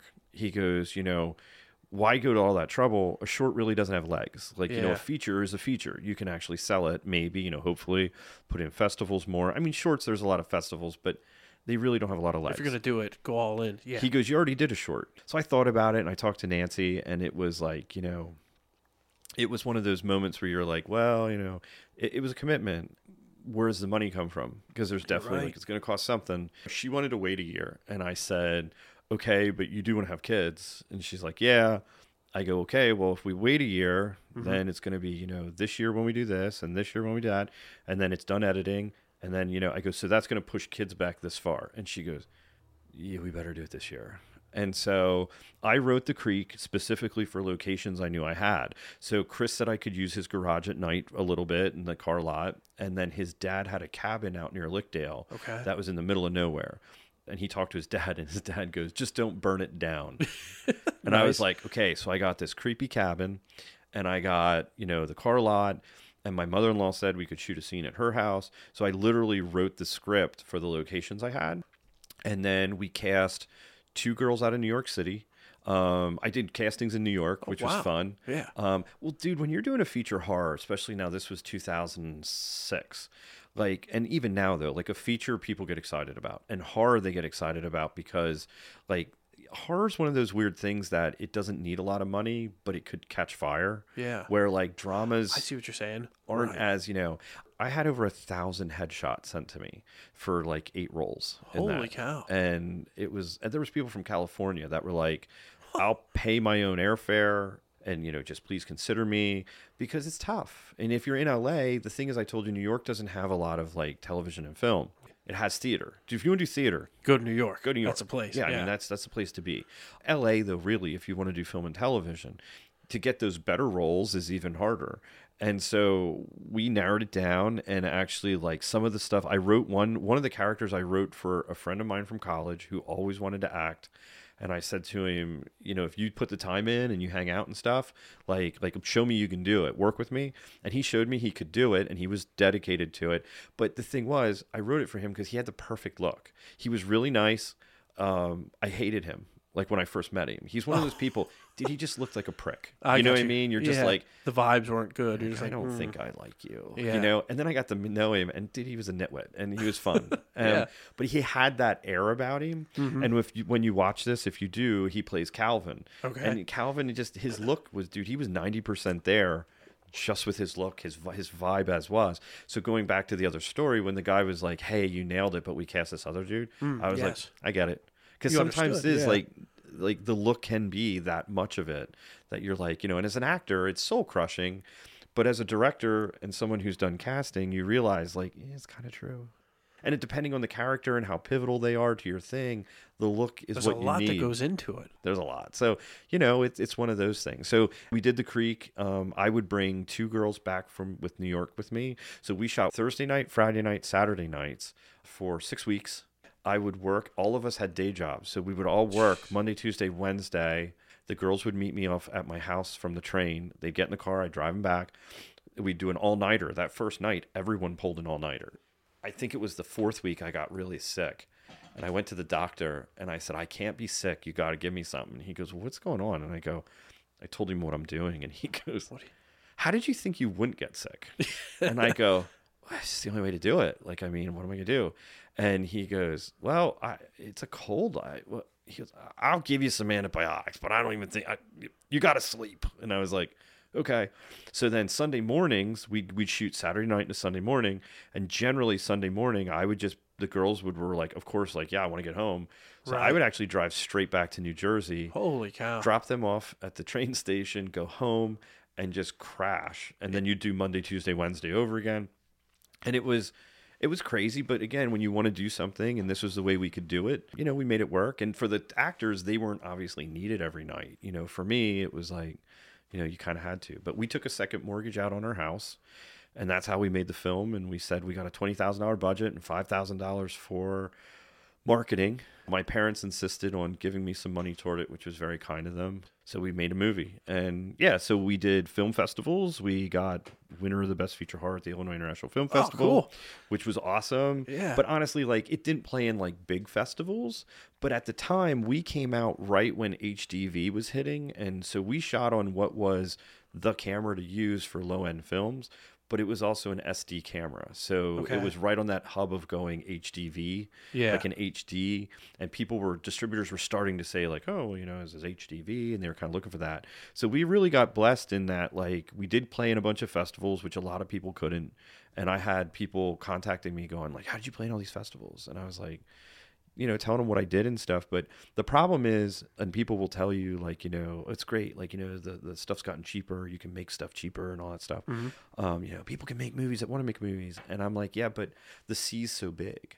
And even back then in 2007, when we were doing festivals, the sea had grown so much. People that did festivals that usually got 100 submissions were getting 3,000 submissions. Wow. Because so many people started to make movies. And so many people started to make bad movies. And The Creek I isn't the best movie you're ever going to see. It's not hopefully by far the worst, but I'm Yeah. sure some people will find it to be the worst. But I'm very proud of what we made. Um, it's not a horror movie; it's a thriller.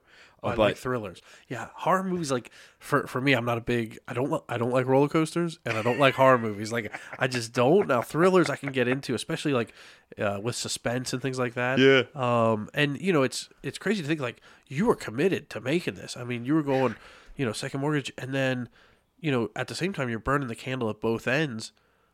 Like you're dedicated to it. Oh, what know? you got to do. And Yeah. I, I always say to people, they say, "Why do you make movies and or, or try to make movies or do what I do?" And I always tell people it's because I'm too stupid to stop. Like I just love it. like don't know that's anything what I- else, yeah. it's what I love to do. And I and if I was smart, I wouldn't. And most people will tell you that make films like like try to make films. If you haven't had big success, it, it's yeah, it's tough, you know. And you got to either love it. And I say to people Yeah. now, if you want to get into this this this field, you do it because it's the only thing you love to do. Um, because if you like to do anything else, do that. Like Yeah. it's just so your life will be so much It's easier. consumed, right? Uh, you know, but it was cool and it, I learned a lot. And so when I went to college, I got grants for a lot of it. I was really blessed. Like HACC, we paid for, and then Millersville because I was a non-traditional student. I ended up being able to get grants. So like that's why my parents gave us some money and they were kind of like here since we didn't have to pay for college. And then Nancy always said like she had like this huge school loan because she went to Delaware Valley and got a horse degree.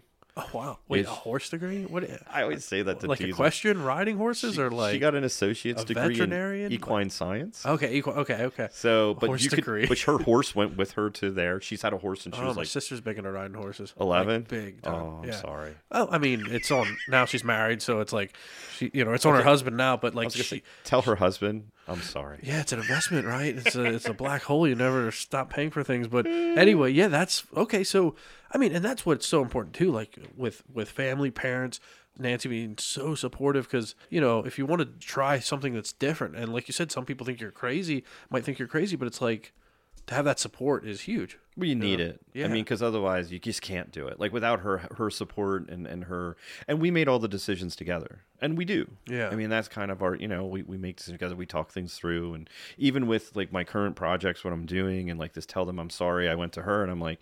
You know, here's what I'm doing. Here's what I'm thinking. Where are you at with this? Where where are we at with this? Where's you know, what do you think? And and you have to, but especially like when you're taking a second mortgage out. Yeah. That I felt horrible, but I was like, I'm not good at raising money. Mm-hmm. I'm not good at finding money. Um, a producer, a real producer, like does that. Like they find the project. Like I can produce, like line produce. Like I can make a budget. I can shoot on that budget. I can do all that side of producing. I can get my cast together. I can do that. The actual like money part, like I, I'm that's not built into me. You know, and mm-hmm. people are like, oh, well, you should see like maybe these person will sponsor this and you get money that way. That I'm not good. At, I don't like that. Like I, people are like, oh, you just. I'm like, I don't like that. Yeah. Like I'm, It's it's, not just thing. not my thing. I'm not a salesman. This I love to do. Like chat with people is cool Oh yeah.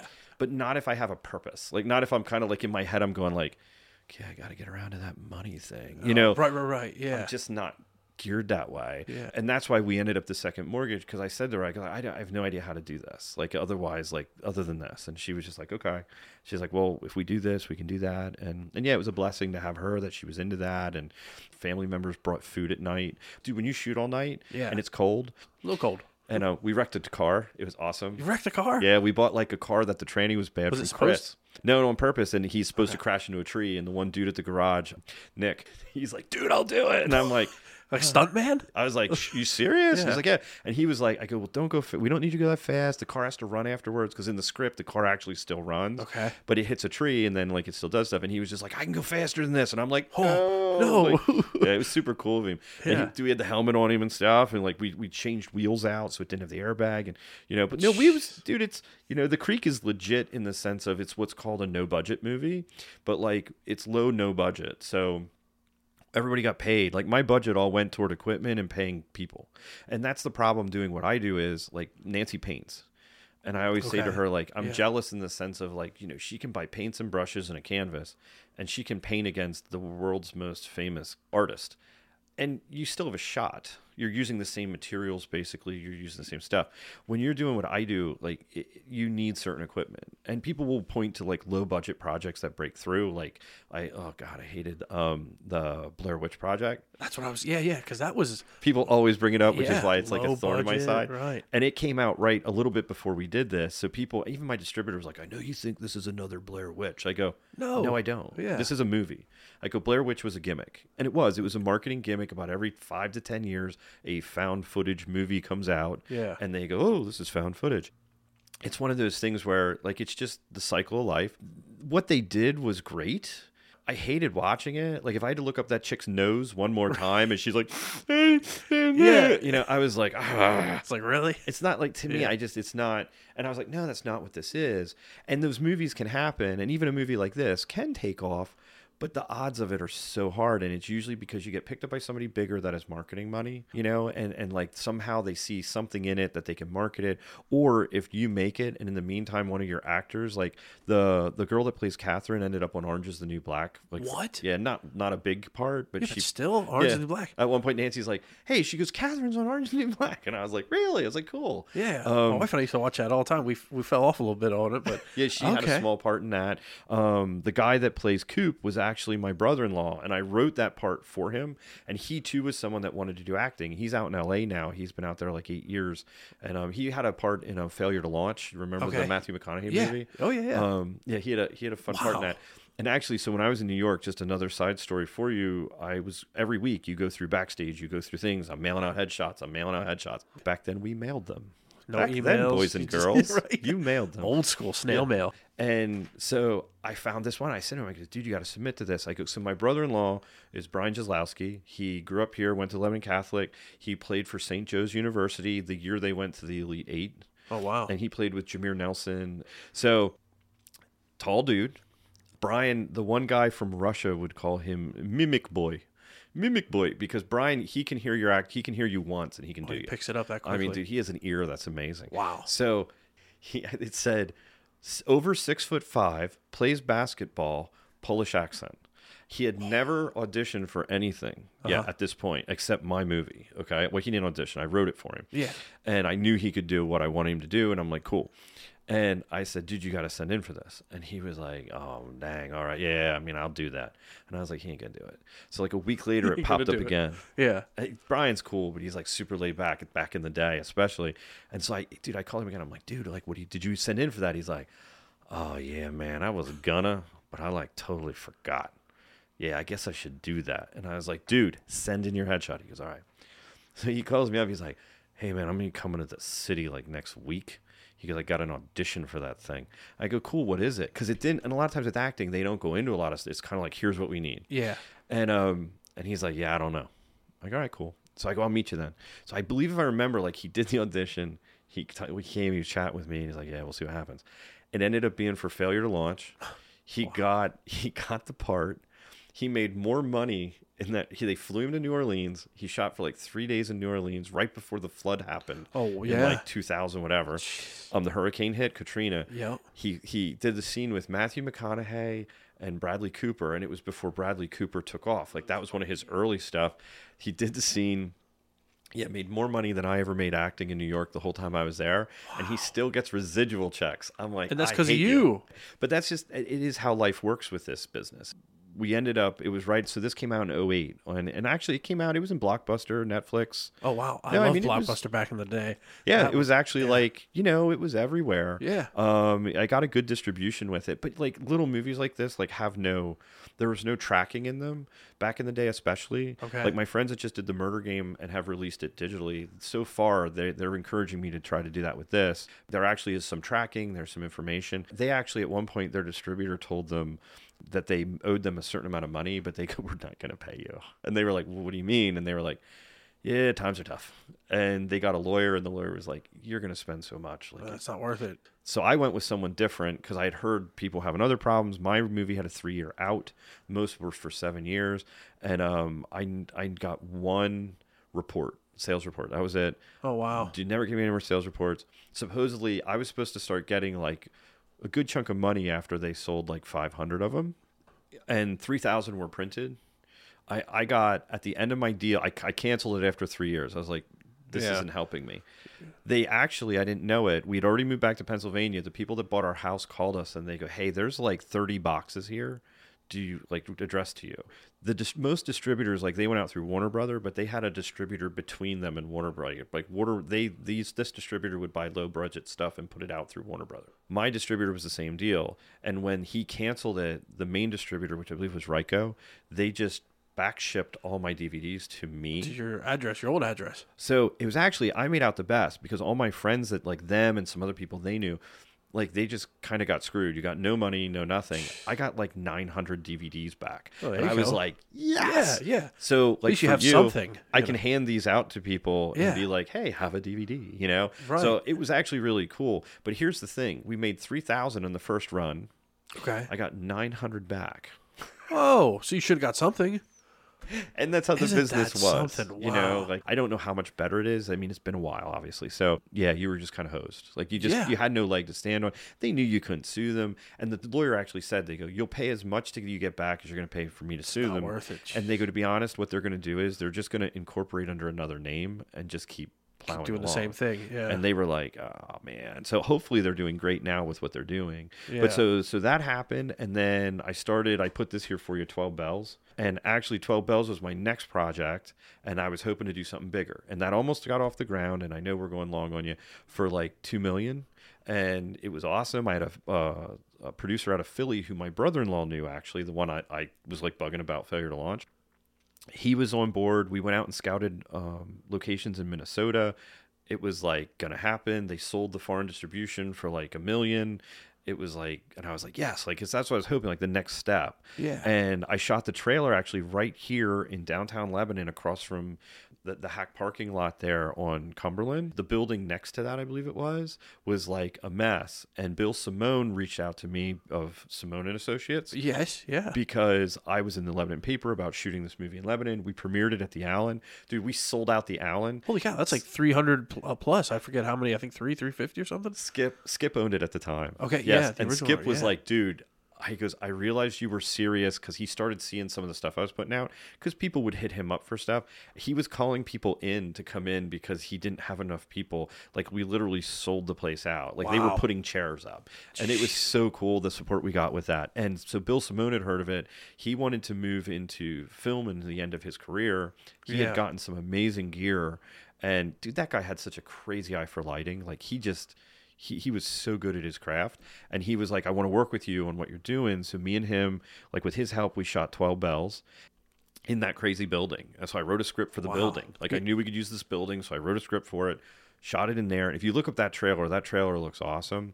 Um, so that almost got off the ground. We had names attached to it that you would know um, that were like tentatively attached but it was one of those like mo money mo problems So say what happened? Yeah. the foreign distribution was keyed on us casting at least one or two of people that they would give you a list. Okay. And the producer was like, and I just, I still talk to him, and he had said to me later, like, what happened was he goes, I've never experienced this. They never sent the list. And I kept going, like, well, where's the list? Yeah. And he goes, they just didn't send the list. And uh, he goes, it just, and that made the whole deal fall apart because of it. And you're like, okay. And so after that, I really loved that project. And my friend Chris Staley had an apartment he rented across from Benelli Auto Sales, a house. He wasn't renting anymore. He was going to tear it down and make more parking space for um, Courtrights, is across Okay. the street there, and it was in front of Court. It was Courtright's old house actually. He goes, "Do whatever you want with it," and I was like, "Seriously?" And he's like, "Yeah." So Twelve Bells, we shot here, but lived in North Jersey. We had Asher. He was a baby then. Nancy, really, to go back to your question, she had had her fill. Like she was good. Like she liked New York, but it was good. She had a baby, and she's going. And she said, she's like, "What happens if the blackout happens? Like, what happens? You know, we we're not. We both worked in the city. And Right. she's like, what's going to happen? She really wanted somebody to stay home, and I agree. Like, I thought that was a good idea if we could get somebody to stay home, especially her. Like, I thought she'd be the one to stay home Yeah. with the kids. And Holy cow, you are coming around to my I do, my question. I do get back there. because even I forgot it. I'm going to be honest, but I, do like where we're going. I So tangent, please but I continue. do get back. Okay, yeah, continue. yeah. So, and I said what you should never say, but as somebody, I don't know about yourself, but like, you know, as a as a never a father yet, potential father basically to be, I had a much different perspective than her, and I go. Well, I go, it's not like they'd kick him out on the curb, you know, like wherever daycare he's at or something. yeah. Which you don't tell a pregnant woman. Like you yeah, don't yeah. do that. I don't think And that would go over well. she was like, "Ah," and I was like, okay, that's that wasn't okay. But and actually, one of her people that she worked with, they had a baby when the blackout did happen, and the nanny took it home and just took care of it and was like, and brought her back the next day, and you know, it was just one of those things. out. So yada yada yada.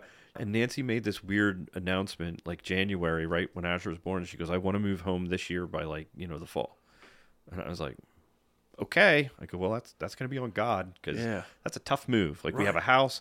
It was right when the housing market took a dump, Right. and it was like, a lot going on. okay. Yeah. The short version is she got the job at Messiah. Um, she actually was on maternity leave, went back. Her work went through a lot of changes. They had a new creative director. She pretty much just cleared out all the old people. Mm-hmm. So Nancy got yeah let go, and then two days later, I think Messiah called and said, "We want you to start here." Meant to be. And God's good. Like I- he has a plan, and I don't understand it or agree with it.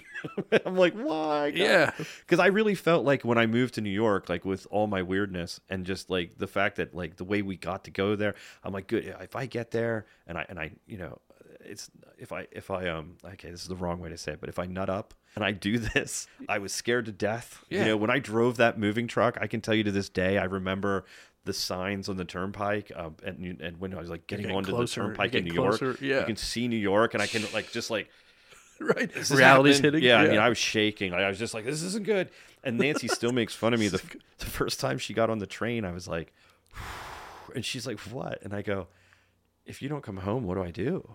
She's like, what do you mean? I go, like, who do you call? Like, what do you, you know, what I Especially mean? back Like, then. Right. Right. yeah, like, yeah. You, you just had phones, and yeah. Yeah. and but like, you know, like Pagers, here, probably. like, you- Pagers. You, Yeah. go to work, like, yeah, like call the police. Hey, who do you even call? Oh yeah. Right. like right. where do you call? Such do you call New York? city. Do you Yeah. call do you call your local town? Like what would you even do? Yeah. And, and I didn't know at that point, like I'd never been to her, like how do you even get to her work? I'd never been on a train like that in my life. So it was like I wouldn't even know how to get there. Like if she had an emergency. Right. Yeah. How do you How even do you get there? How do you get there? Right. and, and my brain thinks of all that weird crap. You know, I really thought like if I moved, like that was, you know, doors were going to fly open. I mean, and we were good. We were taken care of. It wasn't the way I thought. It wasn't, you know, I really thought acting was going to like blow up. But I did a lot of really cool stuff, and I did tons of these like student films, and independent films. But but at that point, it was like life shifts, and Nancy was like, you know, and I always believe personally, like you know, when you have kids, your life shift should shift to be about them yeah. and I was like, all right, you know, this is time to do that. And um, and I also always wanted my parents. Like my brother had kids, but I'd gotten divorced, and his wife took them to Massachusetts. And my parents just like are so cool and wanted to be grandparents so bad, and I was always wanted to like have them around them. Yeah. And my parents have been amazing. Like and having kids with them, like they have the bet like the craziest relationship. So coming home, like you had said, like why did you come home? Nancy drank her fill. I could have stayed a little longer, but to be honest, it was it is Yeah. what it is. And then you reprioritize. And people will, will say to you at times, they're just like, you know, why would you come back to Lebanon? And I'm like, because I didn't leave Lebanon because Lebanon sucked. I left Lebanon because Lebanon just didn't have what I was trying to do. So I had to go somewhere else to do that. And after living in New York, there's a lot of things, well, North Jersey and working in New York City, there's so many things in Lebanon that you don't have there. You know, and like Nancy's commute is actually the same as it was there, but like her horse is now 15 minutes away. Yeah. Where to have a horse there and afford it, it was like a 50 minute drive. And there's just so many things. Like we can get home and go on the rails to trails. That's like 10 minutes away. You know, like you can do so many things. So, you know, each place has advantages and disadvantages, like any decision in life you make. But like, you know, Lebanon has a lot to offer, and for family and for education. You know, Oh, if we stayed sure. there, the neighbor kids played in the parking lot for the train. I would go out and play Foursquare with them. we, we'd have Yeah. fun. They- but my kids grew up, and you know, they have like you know four Grass. wheelers. I was gonna say grass, Trees, fields. you Yeah, know. trees. Right. We live in the woods, Yeah. so we actually have like some paths, some trees, like you know. So it, it's the quality of life here is just so different, and it, and it's so worth it. We decided to move, and God opened those doors for Messiah, and our house sold, and we had gotten our house for a really good deal, and so we were blessed the way that worked out, and we ended up making the shift back. But she got the good job first. And doing what I do, like you were saying about Amish Mafia and stuff, my work was flexible from the beginning. And it was like, I can edit. Why edit from home? You know, I have my own editing system. So I had an editing system. And when we first got back, I got this big job for some place that was doing an app that they were doing sign language. And it was before anybody was doing that. Yeah. And it was 5,000 little videos of people doing sign, Sign language. It was crazy. And I way underbid it because, like, how do you? I talked to somebody else and I they go, I don't even know how I would have. How do you quote that? Yeah, And I was like, that? Yeah. but at the same time, it was cool. Like it was a work, you know. So I could be flexible. Right. So So- I ended up accidentally being the one that was home with the kids. with the, with the two boys, with the two sons. Yeah, yeah. Which is is very different because normally it's the wife, but yet it it worked out, and you were able to still pursue your dream, your your career, however you want to call it. But you were still able to do the things that you loved while also being there to to support the family and play like your role. You know what I mean? Yes, it's been it was it was it was a mental adjustment because it was wasn't something I was planning to do. And when I first was there with the baby, you know, he was when we moved back nine ten months old. That was definitely like a. All right, this is happening. You know, Yeah. when the second guy came along, I knew what I was knew a little with. bit more. Yeah, Oh, I was kind of like, all right, I know what I'm doing. Like, a Like, seasoned vet almost. You're like, I got this. You're right. Okay. Yes, Yeah. yes. The first one, you're like, oh my god, oh my god, what do I the do? first one's scary as is. You know, yeah. you, oh know, yeah. like, we have a one year old Parker. You know, the first one. is. What do I do here? Right. They're making a noise. You Is know, good or bad? Are they okay? Are they breathing? Like, what should we do? You know, back is best. Always put them on their back when they're a little for sleeping. You know, you learn these things quickly. Yes. Um, you know, and you, had, you so you hit on Amish Mafia, which like my wife would tell you, my father, like I loved watching Amish Mafia. So like, what was your role there? Because that came out 2012 roughly, and I think it was like three or four seasons, but. I just I don't know why I loved it. I guess because growing up in Lebanon, you know, born and raised, you know, you'd always see the horse and buggies and the Amish. You know, they don't have electric. There's no, you know, the clothes are always out on the wash line and stuff like that. So, what was your your role and you know how do you even get a gig with Amish Mafia? like everything in this business and, and in life in general, I mean, to be honest, so many people you have jobs where they just, you know, a door opens, somebody knew somebody. And, and that's just, I find, I was saying to my wife just today, like a lot of stuff just works that way. So my friend Jim Hollenbaugh, who's a really great um, independent filmmaker, I went to Millersville with him Okay. he was my uh, assi- assistant director on the creek and we struck up a friendship on that and we ended up keeping in touch and we he then would work on all my different projects and jim's great and he's dude he's an award-winning independent short filmmaker oh, like he wow. makes these really great amazing short films that have played in like like all sorts of different countries like i mean he's literally he's very talented lives in Lancaster. So we've been friends forever. He also loves like he makes his money. He's a freelance production guy. So he does DP, grip, gaffing. Back here you kind of got to do a little everything usually because there's not a lot of like it's tough like for me like you can't really be like I'm a director. Yes. Mm-hmm. wh- What directing do you want? Like, eh, there, it's not the way it works. Like, you kind of got to do a little everything. So, like, that's why I do produce, I edit, I direct, Yeah. Kind of do everything. Well, Jim likes to focus on like DPing, and he does um, grip and gaff. So that's like his main niche. And grip and gaff and that all is like the lighting and Grip, kind of stuff. Your Yeah. grip work is like um, not lighting. Gaffing's your lighter. Gaffing. Uh, your grip is one that's going to deal with your actual like grip, your C stands, your this, your that, like setting up the hardware. Oh, okay, okay. You know, Yeah, Um, they're to do the hardware setup. The gaffers are actually like your lighting guys. Like if you're on a regular film set, so the the first thing I worked on in Millersville my last year, there's a thing called uh, WatchUsDie.com. If you Okay. look it up, WatchUsDie.com. so now you're making me go backwards. A teacher came up to me and said, "Look, there's a film shooting in Cornwall. Aren't you like you're from around there, aren't you?" Uh, yeah, and I was like, "Yes." Yeah. And it's the old linen Union Linen building. It's in um, Alden Place now. The building's still there. It's this crazy mansion. Yes. Oh my god, I know where you're at. It's that crazy mansion. It's just kind of up on the hill, right? It's Yes. kind of yeah. Yep, I've never been there, Alden but I've seen like It's really cool inside. stuff about it. Yeah. So this was I was my uh, my last semester. He goes to call this dude. They're looking for a boom operator. Well, and boom operator is not exactly overly technical. So I was like, all right, let's call the dude.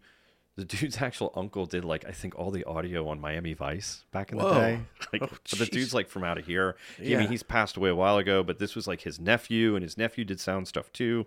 So this was like a lower budget feature. It shot 35 millimeters, so it was legit. Oh, like I wow. mean, it had a budget they were like, "Yeah, we want you to do this." And so I went to school. I went to all my teachers. I said, "I have this opportunity," um, because it shot for like a month, and it was called WatchUsDie.com. It was actually really smart because right when the internet was taking off, and it was they were having those like voyeur sites. The concept was these girls would get their college paid for for free, but they had to live at this house, and they did a bunch of like B-roll and were putting it on the internet, like this is a real place and it was free kind of thing, like like previews, and so they were trying to get people to believe it was real, and then. On the thing, they were going to show somebody get murdered, and it was going to switch to watchusdie.com. And I think they actually did do this. And then it was it was a horror movie that the, you know, these girls were in this voyeur house, and then they all start getting killed, and who's killing them? Yeah. And on that set, I was a boom operator.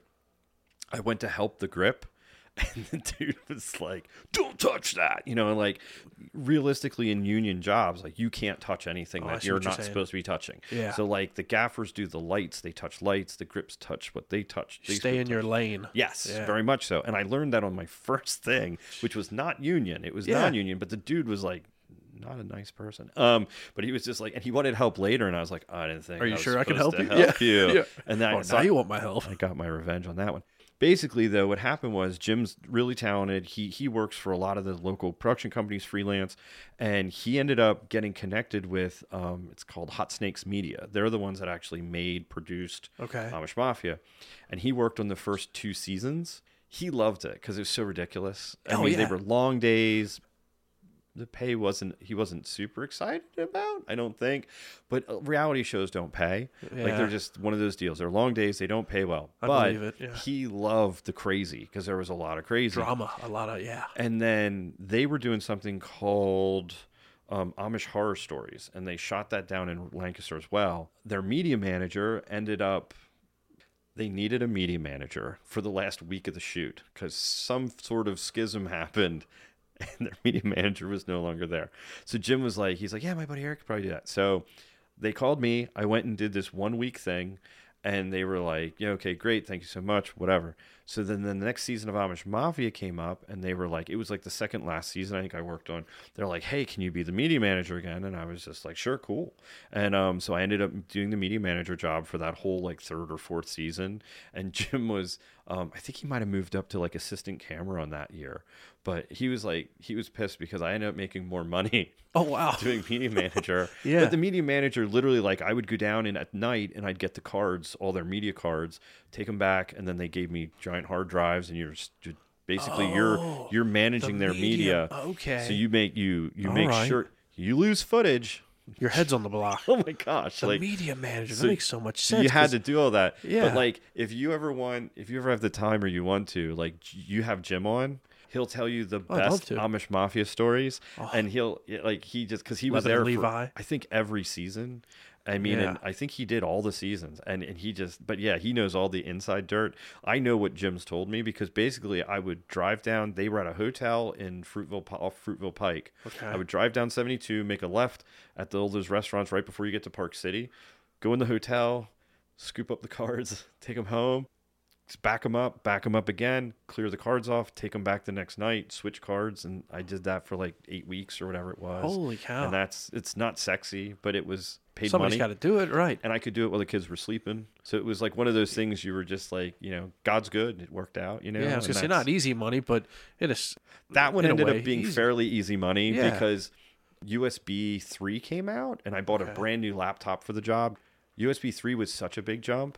The when I did the first one, it literally took 8 hours overnight. Like I was there all night. And actually I wrote this script, tell them I'm sorry, cuz you basically would like do the card and you just waited for it to transfer. So I would work on this script and then you check the card, make sure the files are there, then you back it up again. Actually, when that came out, I got the new laptop, I took the cards, I put them in. It went from taking a minute a gig to like you could do a 60 gig card instead of an hour, it would take like 12 minutes. And I called Game Jim. changing. I was like, dude, you're not going to believe this. I go, this is crazy. He was like, what? You're already making more money than me. He goes, this is crazy. And I was just like, don't tell anyone. Yeah, yeah. This is amazing. I was like, I don't know. I didn't know this. It was like magic, you know? Yeah, yeah. Um, so I actually got lucky on that gig where I didn't, it wasn't a horror show of, of like taking forever and this and that. Like I was kind of like, you win some. Like I said with the, the sign language thing, Yeah. did not win on that. Did not win on that one. You know, but this one was one of those you were Live and learn. yes, This one you did, It's like one of those type situations. Amish but yeah, so then that, so then Jim and I do stuff together. I I love Twelve Bells. It was kind of dead in the water. Jeff was still the producer in Philly, was still trying to do stuff with it. Chris was like, "Hey, I'm really sorry." He goes, "He goes, you're gonna get your crap out in two weeks." Oh, he, he goes, "I'm sorry," and I was like, "Dude, it's your house." Yeah. And I was like really bummed. I was really depressed. I was kind of depressed because I was just like, man. And I'd always said to Nancy, like, if God gave me something where I could shoot something, I like that made sense. I wanted to do something like positive for Lebanon, Yeah. and the house was not the place. Like, you know, within two weeks or a month, we went to the Lebanon Valley Council of the Arts, bought that building. They had just opened it. Nancy was a member. We just went to a thing. Seamus was there. Yeah. He's, like, he's like, oh, let me show you around. We hit the third floor, and I'm like, what are you doing with this? And he's like, I don't know. They just bought the building. Talk to Sharon Zuck. And I talked to her, and they rented me the third floor. And We Are Lebanon PA started after that Started there. because. I was like, well, God gave me the space. I'm gonna do something to give back, and so we started doing We Are Lebanon PA. So let's get into, you know, we are Lebanon, PA, and then tell them I'm sorry. Then you also have the project. I'm going to try my best. I knew you Hold on. paused. Hold I, on. I could tell. I was like, Yeah. thinking about it. Diaconia. Diaconia. Yep. Diaconia. I had an A in there. You're not up on Latin. I'm sorry. No, I'm not. I'm like, I speak English. No, Diconia. So, like, let's dive into those. Again, with my business, you you just without money, you can only do so much. Okay, so you were asking about those three projects. Diaconia, I shot locally. That's like currently. So we did that over about two years. I Yeah. tried to raise money with a donor box thing online. I really thought people would get behind it because it was local. I'm shooting local. I shot at the really cool church on um, right at Seventh and Lehman. Forget the name. I'm sorry. I apologize. People at the church, you were so nice but you're tagged in everything. Um, I tagged them in everything I did. Um, and basically, like the locations, I'm like, look, I'll tag you in everything. So the locations I all got for free. And the mall, um, Michelle at the mall Yes, is I know amazing. Michelle. Oh, dude, I love her. She's like so supportive of like local things, and she let us use the mall for the shoot at the mall um, because we had this really big mall scene planned. We shot at the mall. It wasn't as big because we couldn't raise. I was trying to raise fifteen grand, which was really Wow. just going to pay for. Basically, what you shot was what's called a sizzle reel. So you're shooting that as a sales reel. Diaconia is a, a Christian-based series, so it's not a Christian series. It's based in the fact that everybody knows about these things in the Bible. You know about Noah's Ark. You know Yeah. about, you know, Moses parting the sea. We all know like and it kind of makes me mad. My kids are watching like, you know, Spider-Man, dude gets bit by a radioactive spider. Like technically speaking, if you're a Christian or even not, you've at least heard of these superpowers, you know, like everyone knows a Samson.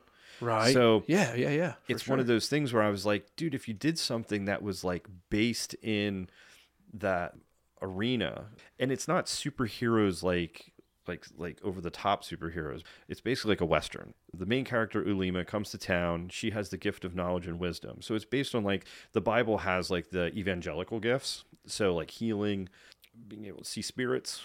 And then like you do have like Samson, which isn't one of the evangelical gifts. It's, it's a film. Like we're not trying to make Oh, it you can bend it a little have a little fun. Yeah, exactly. like the thing I keep saying to people is it's Christian based because there's no lesson. You know, my problem with Christian m- movies is they're always trying to teach you something. You can smell that a mile away, and you're like, oh, they're gonna get divorced, then he's gonna feel okay, and then we, yeah, I get it. This is just supposed like it's a good thing. It's just based in those Christian beliefs, and I think it's cool because you could en- introduce people to a ton of stuff. Like, have you seen Moon Knight? The Moon Knight Oh, with they- Disney. Uh, yeah, yeah, yeah. Uh, So- Marvel. Yeah, Yeah, Marvel, yeah, My yeah. kids have been wa- they watched that when it came out. Yeah. all- they were all like, "Wow!" I was never into Moon Knight as a kid, so I didn't know what it was. But in the same way, Moon Knight introduced people to all those Egyptian gods and Egyptian things. Right. Is it converting people to that? No. but it is planting seeds. It's planting interest. Makes you people think. like ooh. Yeah. And my point with this project was always like, as a Christian, I think it would be cool because you're doing something based in all of those principles in a way, and I'm also making people go. Oh wow, is that in the Bible? Is that something that's there? Yeah. Maybe it's plant some seeds. But the truth is, it's just supposed to be a good story. So it's like a thriller. So Lima comes to town. She has those two gifts. She finds people with other gifts. And then what happens is she kind of puts together a team. And then she has to figure out why she's there. And if the writer's any good, you think you know. And then at the end, there's a twist. Oh. I love that. Yeah, yeah. Um, but they try to stop like an act of evil. Like you know, they know they're there to stop an act of evil. They kind of have to figure that out. What's cool about it, I think, is is the next. So then you have your first season. Season ends, and then the second season, she goes to a new town. So again, it's like the spaghetti western. Yeah. You know, she goes to a new town. She gets a new group of people. New group, okay. And then it's things. So I think it would be just this really cool like series. It would stay fresh. It has a little bit of Mandalorian sort of feel to it, Yeah. like that like kind of gunslinger. It's not overly expensive to shoot. I could shoot it all in the area here. I really thought people here would get behind it though, and unfortunately, I found like it's funny like if you're in Lebanon, and a friend of mine was said to me who's a business person, so I did the posters. yes. um, oh, the cutouts. Yeah, they're And there's like a Yeah. free giveaway if you just if there was a, a QR code you could hit, and you actually got a free necklace, which is the necklace she's wearing in the, oh the wow, poster. that's cool. Yeah. I thought so. So, Yeah. but I talked to a business friend of mine, and he's like, "I'm telling you, people aren't going to care." And I'm like, "Seriously?" So we had him up multiple places. Yes. Nobody cared. Like nobody did. it. Nothing? No. Like and like I couldn't. The donor box never got any traction, and that actually because a family friend who's like super generous and nice, and they just really liked the idea of what I was doing. Thankfully, they ended up donating to the project enough. I think out of the 15 grand, I might have ended up raising like 2,500 at the most through basically friends and family. Like the mall scene was supposed to be much bigger, and it would have been really cool, much bigger. Uh, we just didn't have a budget to pay people. You, if you're going to have 25 extras, you need people to wrangle 25 extras. You know, you need people to do stuff, and it's just we never had. You know, I never got the support, and I'm not blaming Lebanon. It's just one of those things. Like personally, I've never figured out how to motivate people, but we ended up doing it because again, like I'm too stupid to nod. And you have to, to some degree, when you said about the multiple projects, you have to keep Yeah. multiple balls in the air because the truth is you don't know which one will hit. And then if something does hit, great, you have other things to come up behind it. Um, and we got it out there, and PureFlix was looking at it. I was going back and forth with her. I don't think she was high level. I mean, you could still hear from them. The producer out of Philly that I've used before, he's funny because he kind of dabbles still and he kind of it's the way the world works. And he just recently a month ago i sent him diaconia and the other piece you were talking about this is why i believe i wrote that up as like a, a documentary t- style for it because i'd like to turn it into a documentary that project. And um, he has somebody that's looking for religious like faith-based content. Oh, you don't know. Yeah. and that's the thing. You don't know. Like could something hit tomorrow? I see what you're saying. or could we chat in 10 years and I'm doing three other weird projects and these never went anywhere? Like it's very possible. what's going to Um, stick. It's like spaghetti on a wall. Exactly. What's Yeah. going to hit, what's going to take off. And like I was saying earlier, the world the way it is right now, especially so in 07 it got crazy because digital media, people could make stuff. Yeah, now people are making stuff on their phones. Yeah. You know, and like there's so much TikTok and social media. Back then there wasn't much social media. MySpace. right. had I remember twenty thousand followers on Yeah, MySpace. wow, dude, that's big Uh, time. Yeah. Back then, it wasn't bad. My job Seriously. that gave me time allowed me to like connect a lot. And think about yourself, like when you look, like how much can you absorb in a day with all these streaming series, like Right. services? How do you keep track of Paramount, Disney, yeah. HBO, this, that? You know, it's a shame because we don't have shared experiences anymore. Back in the day, like you knew like everyone was going to watch X, or you know, someone's like, "Have you seen this?" Well, you could be like, "No, but I've heard of it." There's so much stuff now. People are like, "Hey, have you seen?" You're like, "Like what platform's it on?" You Right. know? Like I don't even like okay. It You know, like the movie theaters or stuff's everywhere. it's so you know? diluted. There's no shared experiences generally, which is as as somebody who wants to make films as a filmmaker, it's kind of depressing because how do you get your anything?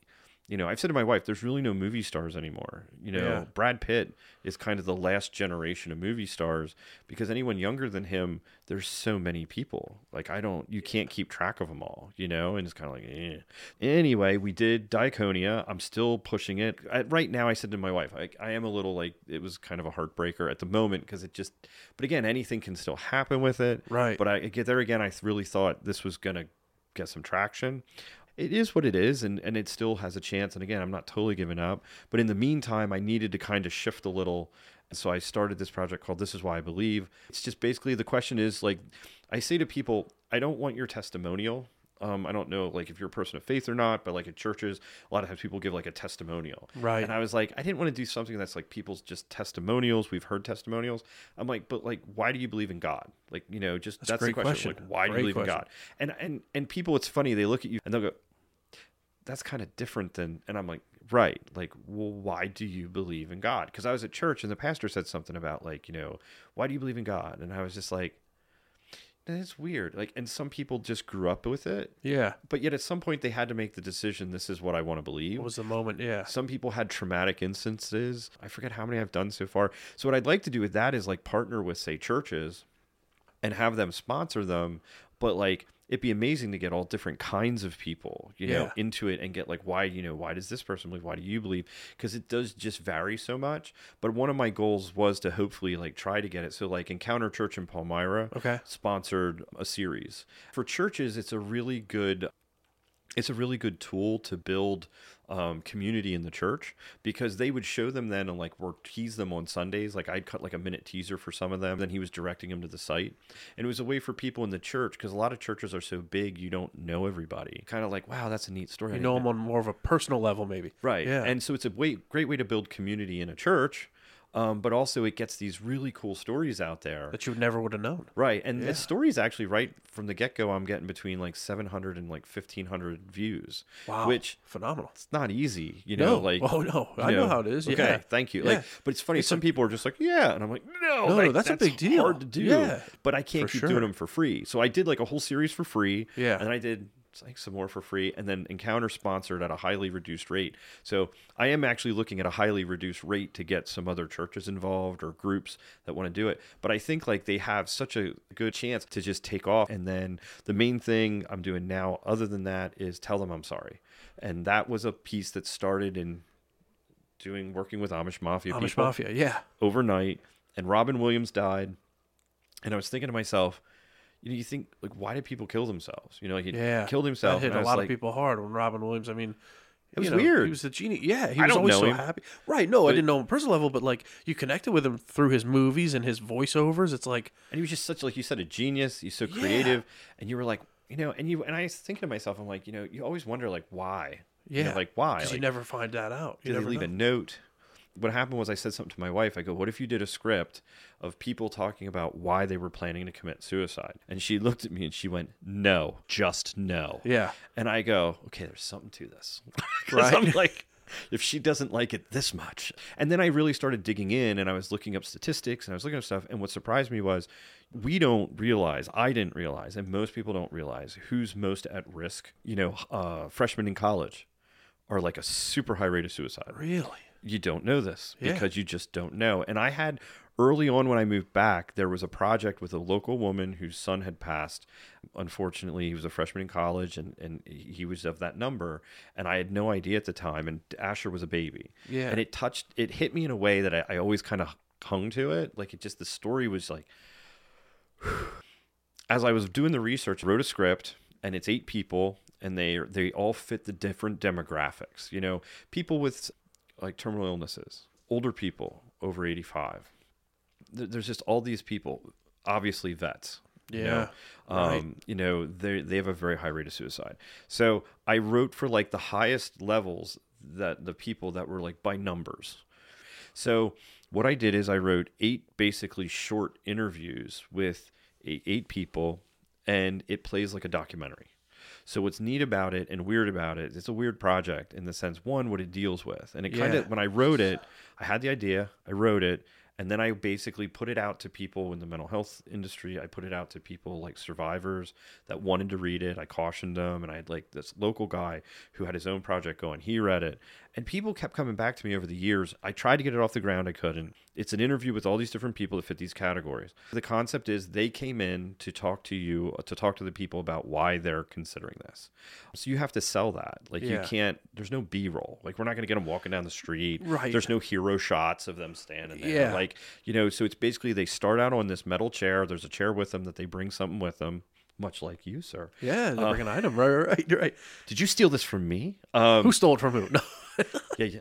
the Spider Man. You have no evidence. Yeah. right. um, and basically they they tell you and and it's them telling their story kind of like eight shorts that are all interviews that are all tied together and at the end of each interview it'll give you the date of their birth and if they died the date of their death and how they died Oh wow. which is what's weird but at the same time like as i was talking to people because i didn't want it to be exploitive and i want to make sure it wasn't I, there's a human response to that yes, and I sure. think when you see this, it's going to be that first one that comes up. It's like, oh, wait a minute. And again, it plays like a documentary.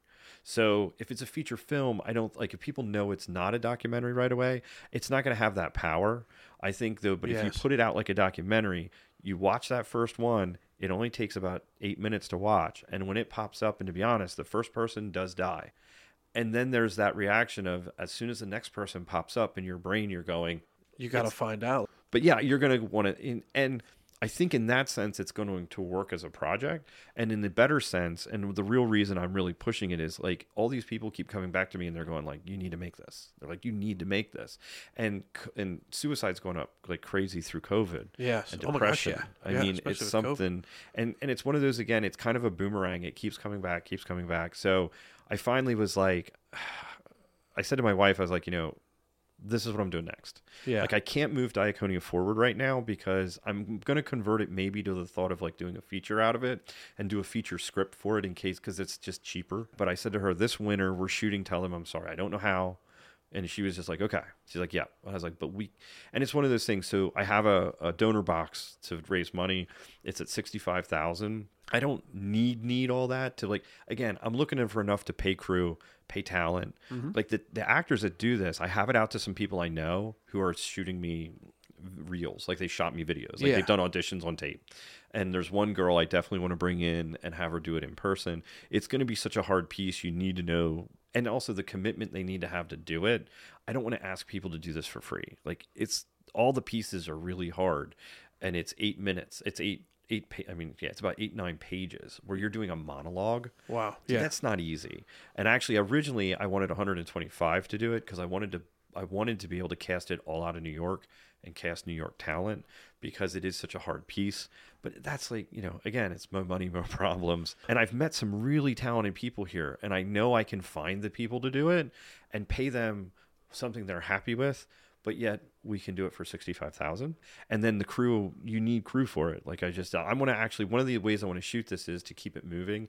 Is I'm gonna do like two takes on it, but we're gonna have probably six to seven cameras rolling Holy cow. on every take. Really? So that yes, because that way, because like when I do We're Lebanon PA videos, which I know we kind of jumped over, but that's my positivity project. I do those for free for local business artists and nonprofits. And they're like three to five minute little videos. They come into the it's a studio. feel good project for sure. It's yeah. to basically raise positivity. Yeah. like it's my project to help raise positivity. Because Lebanon Lebanon. County is a pretty great area. It There's so many amazing people here, and it's so hard to hate a place when you see people like the one person I interviewed moved here from Germany. Yeah. And she's made a life here, and she didn't like her husband. Actually, she met her husband who was from a different part of Germany, I think, No or like way. no, serious. They both work at Bayer, and what? she met Small her. world. Yeah, and- mine's down there. Yeah. Yeah. and I was like, "What?" And she's like, "Yeah." So, but like when you see people move here, it's hard to hate a place. So it started out as like one, two cameras Yeah. to get a close up and a wide. Sometimes three cameras, and it's Oh, all wow. in the studio because then I can manage it, and it's not like to go on location. You need more people, and Right. realistically, to do the quality level I want to do is very hard to do as a one man band. Um, so I tend to do them in the studio. I can light it, and then I can have like four, five, six people, and then I have them in the can. And then over like the next month or two, I'll do. I'll Oh, yeah, just yeah. then like, hey, I have time. I'll quick cut one. Um, and then for that, I do special things like the Courtney Stauffer series. I don't know if you saw that. Yeah. Yeah. But that seemed important too. Like to me, Oh, it was, and I knew her family because they went to church where I went to church, and I knew her grandmother. And I you could pull in there was a sticker that said "Where's Court?" like a Courtney sticker on the back of her grandma's car that was all faded, and I was kind of like, you know. And so we did that project, and that did get some leads, which is great. But you know, um, it didn't break the case wide open, Yeah, which we yeah. hoped. right. But you know, so I do that through We're Lebanon PA, and like We're Lebanon PA, I'm also putting out the, the um, you know, I've been sharing a lot of the like this is why I believe things. So I kind of do use that to promote the other free stuff I do. So it's similar though to the We're Lebanon PA things, except the thing is when you do those for three minutes and what they are, people are interested in those because it's local. A lot of times, Right. Dude, those get between a thousand and three thousand views. And oh, I think they're phenomenal. cool, Yeah. thank you. Yeah, yeah. And Bob um, at uh, Quesadillas, Okay. Yes. he, dude, he's so nice. He's so funny. He came in. Yeah. I always say to people like, tag this, tag that. You know, give me things to tag because that helps spread the Oh, spider definitely for sure. For sure. He had nothing. I was like, well, whatever. This one might be a throwaway. You know, like Oh, who I see what you're saying. Yeah, yeah. Because you, Yeah. you have a mindset like, oh, okay, I'm interviewing this person. Oh, they give me all these places I'm like, people to tag. Where'd like, you go to it- college? Where'd you go to this? If Yeah. I can tag Cedar Crest even or Lebanon High right, School, and then it, I it gets tag, the views, it spreads it. tag 100. Kutztown. percent Yeah. yeah, because it'll start to get on their radar. Exactly. Colleges love something that it's like, look, you know, like student did good. Yeah. you know, right. kind right. of thing. Look where they're at now. Right. Correct. so Yeah, it can help, right? Yep. And I'm like, well, whatever. And if Bob doesn't, I don't think have a real big social media footprint. And Yeah. So I was like, well, whatever. Dude, his I think has the record. He's like, well, Courtney's have the record. Like some of hers were over 25 or 30,000, I think, maybe more. But his for the just a normal We're Lebanon PA, right off the gate, like it ended up doing like 15,000 views. And over time, I, I forgot, I thought it was up to like 18 or 19. Yeah. But like people, it was the funniest thing. People were like, Bob's the best, or quesadillas, and Yeah. people were like, "I moved to Arizona. I can't wait to come back though, and I'm gonna have No. go there." And that was like really cool. So they're fun, and and they're just great. A great way to lift positivity. The short, short, short version with that is when right before we moved back, Nancy met this girl, went into a jewelry store next to the Island Theater, and this girl was there, and she's like, Nancy always had a look like she didn't come from here. Like people Yeah. used to think she came from California, like in Kutztown. People were like, "You're from California." She's like, "No." Um, she has her own unique style. And this woman's like, this girl was like, "You're not from here, are you?" And she's like, "Well, yeah, but no, we live in North Jersey. We're moving back." And she's like, "Why would you move back here?" And Nancy was pissed because she was kind of like, you yeah. know, there's a lot here, and that was our way with We Are Lebanon PA to kind of say, there's a lot here. You know, don't you know, this Yeah. didn't show people there's a lot here. So normally on a film, you do a scene and we have one or two cameras, like usually like one, two, unless you're doing a Marvel movie, you know, Right. You have like two cameras, you have like a wide or a medium and a close up okay, let's do it. Okay, let's do it again. Okay, let's do it again. Let's do it again. You can do it, you know, as many times as you want nowadays with digital, but you know, Yeah. usually like you're going to do it five, ten times. You know, these are not stories you get someone to do twice, like more than twice, because it's each script, each story is someone, you know, at some point they get to that point of where they're like, you know, really telling you like they're cutting the vein open and saying, Yeah. here's what's going on. And it's, it's intense. It's emotional draw, It's- probably. Yeah. Oh, it's gonna be it's gonna be tough for actors to do and to get the Yeah. people that can get to that because it's also if the writer was any good, you know, there's points in it where they're reflective. People are kind of also telling you their lives a little bit, and and hopefully people will relate to that because we cover a lot of different kinds of people. And I think that's the thing. It's people you know, but you would never know were at risk. Yeah. You know, and, like and I Robin think- Williams. I mean, Who- you, you know, you might not know him personally, but you feel like you know him, and you never think the guy that's making you laugh is is suffering like that. and it hit it and that, and again that hit you out of the blind you know you're like Oh. you know and i think this has legs in other ways like the people at the mental health association like different mental health associations have all been like encouraging Yeah. actually next week i'm re-meeting with them because lebtown's doing a story and they wanted to oh. talk to some of the people i had talked to about It's it fantastic. Yeah. well, I reached out to them. I don't know. It was probably six years ago, and they're like, "Hey, well, can you meet with us again because we kind of forget what you're, you know?" And I was like, "Sure." And I sent them the script, and I even actually to try to get this going, I even put the script online, like that you could download it on LinkedIn. I and I love your LinkedIn, by the way. Oh, thank and you. Thank, and thank you for just you. liking my stuff as well, because you yeah. need that motion to make. Yeah. What is it like? Motion creates emotion, kind of thing. Like you Yeah. need a small stone in a, in a pond, you know, makes ripples and makes big ripples, you know. Yeah, it's- Definitely. I it's- appreciate the Any way to support, you know, exactly. A like, a share, because you never know. A comment, like how that'll affect someone's day or who it'll get, you know, that piece of media in front of. You know, if you share it with somebody, you never know. Exactly. You like you, know. someone in your circle, if you they says you you know you put a like on it, they go, oh, "What do you put a like on?" And and again, this business and, and life in general, it's you know, right place, right time, right doors open. Yeah. So, but anyway, this project is just it's it's I'm I'm just it's gonna happen. I can do it with less money, like I did Diaconia. I'm hoping not to have to. Right. Um, Jim actually has said he knows about it, and he said to me, "So when we shoot in Lebanon at the studio, if it's Tuesday, we are definitely hitting up Taco Tuesday Okay, at Snitz Creek. yeah. like there's their tacos are baller, and it's always like the crew's always like, like if it's Tuesday, like dude, we did. I'm like, we're doing Taco Tuesday, You already know. and he's like, he's like, dude, he's like, he's like, yeah, he's like, you got to make that, man. He goes, he goes, "I- I'll do it for tacos. because if I have to. That's Which- awesome. but Shout out to just- Jim. Oh, dude, it's uh, Yeah. and it's great to have that support, but at the same time, like he's a professional, and you know you, you need to pay people. But I think I'm excited about it too because the people that have read it from a mental health kind of perspective have all been encouraging. But anyway, that's what I've been working on currently. Okay. Thank you so much, and I'm sorry I'm, I don't know what time it is. I like to chat though, and I know we went way over, but it's been really cool talking. with has, you. Eric. Do you have any other questions So like that I didn't ramble through? Yeah, let's take a sip break. This sip break is brought to you by Cleona Coffee Roasters, a small batch coffee roastery and coffee shop, veteran and first responder owned and community oriented. All coffee is roasted fresh to order. Now open every day from 5:30 a.m. to 1 p.m. Located inside 911 Rapid Response in Annville, PA. Because you definitely hold the record for longest podcast so far. I hope that's yay. I It mean, is a maybe. good thing. Okay, I think so. it's going fast. And I love the topics It's been too. fun chatting. In life, what do you say you're most passionate about? You know, and it's funny as you get older, like I think it changes so much. At this point in life, I mean, it would be faith, my faith. I'm a Christian. Um, most passionate, it's God, then family, then film. so it's kind of goes. If you didn't say Phil, might be worried. Yeah, Yeah. I mean, it's it's you know, I mean, when I was younger, yeah, it was obviously you're you know you you prioritize differently, but I feel like God's been working with me over the past ten years a lot, where you know that that perspective of of like well, what's important. I always thought I'd do something big, and at this point, I realize, I mean, that's what I'm doing. That's the biggest thing is like you know what I'm leaving behind as far as like my kids and my faith and like what what am I doing to help you know kind of that like you know so it's yeah that would be that Speed round on what items you brought. I think I think that's my name on the on the DVD. Which yeah i know Okay. it, it, seems kind of like being like like your how do you do and i'm not how do you do um but people just always do seem to like when i like i'll write something on the dvds Yeah. so i just wrote you a little thing there and then on the dvd and then inside i got you some stickers Oh, cool. and this was Oh, I we can- used to market it and that's mine. I can keep it. yeah yeah yeah That's No, one of the this is- 900. no this is for you yep Sweet. Oh, Yep, thank so you, you. get your own dvd Oh, nice. And um, yeah, no, I just fun to give to people. So Thank you. Yeah, and I try to write something half normal and then that. usually half ridiculous somewhere. Yeah. So um, this is kind of fun. It's like the swag you get. Austin, watch out for Billy. There you go. Ooh, I gotta find if you out. haven't seen it, I haven't. I haven't. I haven't. You'll yeah. Okay. Cool. Cool. Cool. So I got my own copy of the Creek. Phenomenal. Yeah. and then um, the Twelve Bells, the prequels. Yeah. I want to look I got up. the one where we did the showing at the Allen, so it has the information on the back, and it even says like you know in the tradition of early film serials, because early film serials they'd have those little pieces in the Like beginning of films, snippets, those little clips, yeah. and they would come together. So I Oh, want to give you that.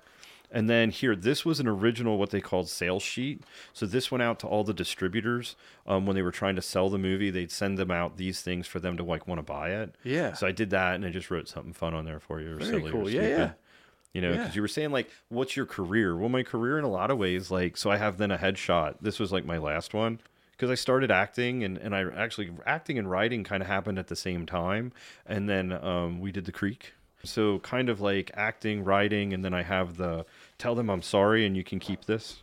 I can keep. That's a script. I can yeah, keep it. yeah, you can keep the script for tell them I'm sorry. Whoa. Yeah. Oh man, I love when guests bring me gifts. Like it's definitely not mandatory, but it's so cool because it's like it's really it's like history. You know, it, it it's like not only did we have a great conversation, you know, but like now I have something to like always remember this talk and share with like friends and family. I mean, people that come in all the time. I'm always sharing stuff with them. So Cool. So okay, cool. So this is actual script. This is looks so legit too. It is. That's Yeah. what they look like. Those are the you said bring stuff, but also I thought I'd bring gifts at the same time. But yeah, it kind of encapsulates like the past. It's crazy, but 25 years has been Yeah. doing the creek and acting. It was acting, doing the creek, doing 12 bells, and then tell them I'm sorry. It's just the most recent, you know, kind of thing, and I think it's really cool. So you know, give it a read, Yeah. pass it around for you know. I Thank mean? you. Thank you for having me in. Yeah, it's great what you're doing. I appreciate what you're doing too, because like we are Lebanon PA, you're talking at least four hours per video. I you believe know, it. and that's Yeah. You know so it's a commitment and what you're doing too it helps promote the community and it's helping pro you know bring that positivity to lebanon and, and i feel like it's funny when you did it i was kind of like cool because it's similar to i think to my idea and that whole thing is you know a give people a promotion and then after that i say to them like you know plug your business plug your nonprofit or plug your art you know because it just gives them that outlet to try to like do it but you're raising positivity at the same time Yeah. and with what you're doing it's so similar in that sense of like you know you're introducing people to the amazing people who are here who are doing neat and interesting Exactly. things Yeah. and there's so many people here doing cool things that you just don't know about There are. Oh know? yeah, and I, I- you know, I, I mentioned it for like the listeners that listen to every episode. Thank you, and uh, you know, redundant, but everyone has a story. You know, I truly believe that. And some people are like, no, I, it's not that interesting. I'm like, well, look, you have a story. You lived a life. Like, what do you do? Let's talk. You know, and then sometimes I get going. It's like, what do you mean you don't have a story? Like, look, listen to you. You know, look what you've done. Look what you've achieved. You know, or look at look at the hardships you've been through. So I truly believe everyone has a story. And I started this as just like know so many people through work with Blue Card Photography and Colortech, being in sales, you know, and friends and family that I'm like, I want to give people a platform that they can come and share, you know, share their story. And, and you know, I just don't have that high end video. I just do the, the audio part and I'm learning video on my own because everything is self taught, like the, the editing on GarageBand and, and, you know, everything. I mean, these are Joe Rogan quality mics, but uh, I'm learning as I go. did know? you look up his setup I actually did. Yeah, I did some extensive research on the setup. Everything I did, I looked up because I'm like, okay, if I'm going to do this, like, I want to. The sound has to be good. The quality has to be good. I mean, that's what it's all about. How can our listeners, you know, connect and follow along? And if they did want to donate to, you know, support, tell them I'm sorry. Like, how can they do that? We are on all the major platforms with all the stuff like Annubis Productions and tell them I'm sorry. I like other projects I've broken out. Like Diaconia has its own Facebook page. Okay. Um, I mean, but there's still stuff you can find with it off the Annubis site. Um, or our website is annubisproductions.com. Um, our Facebook is Annubis Productions on Facebook. We are a blue check mark on X now. Whoa, that's official.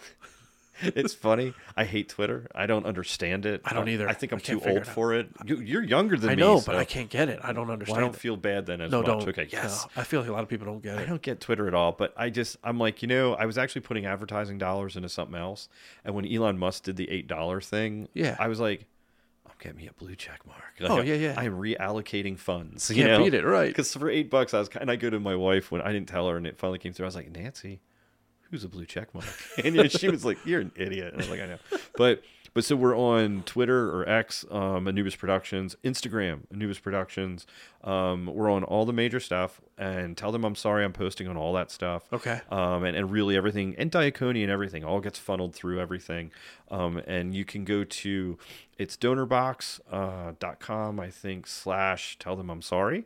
But if you honestly just go to our new any of our pages, I've have it pinned to the top. Okay. Like the donor box Yeah. for it. And it's just like any other giving site, you know, it's just to raise money. If you donate, it'll give you access to our blog. Okay. Which is really going a little deeper into what we're doing when we're doing it, you know, and all that. Yeah. Um, and then when you hit a certain point, you, know, I think there's a T-shirt, like you get a T-shirt, and then you can also then, if you want to be a producer on it because you feel like this is an important topic, there's higher marks you can hit, and um, of course, if someone is somebody's rich uncle and they would like to, you know, get involved in a bigger way and be a partner in it. I mean, obviously, I just want to make it. I think it needs made, and I think there's a lot of legs for it. But Yeah. I don't, you know, again, I don't have a rich uncle. Um, I know. Yeah, you never know. I mean, who knows who's listening out there? Or there? someone that Well, wants to get involved in film. You know, there are people that just love movies and want to get involved and want to be part of it. And there is some where you donate, you can be on set for a day. Oh, but wow. honestly, if somebody you know wanted to be involved in a deeper way, I would love to work with them, and and they could you know wanted to be the the the producer behind it that has the money. Yeah. I mean, that would be You're- amazing. you're and willing to work with that, yeah. be partners. I mean, I'm not. I'm not classy. I'm, I'm, I'm, I just want to make a movie, man. Yeah. Like I just want to make You're this the movie creative, because I think it just it really again like it's that boomerang. People just kept coming back to me, and I finally just was like, we got to figure it out. So yeah. Yeah. So there's there's all different ways you can get involved that way with it, or, or reach out to me if there's something you know you you, you want to get involved with it and have an idea. So Erik Soulliard, filmmaker, owner of Annubis Productions on the American Grown podcast in the Colortech Creative Solutions Studios. Thank you for joining me. thank you.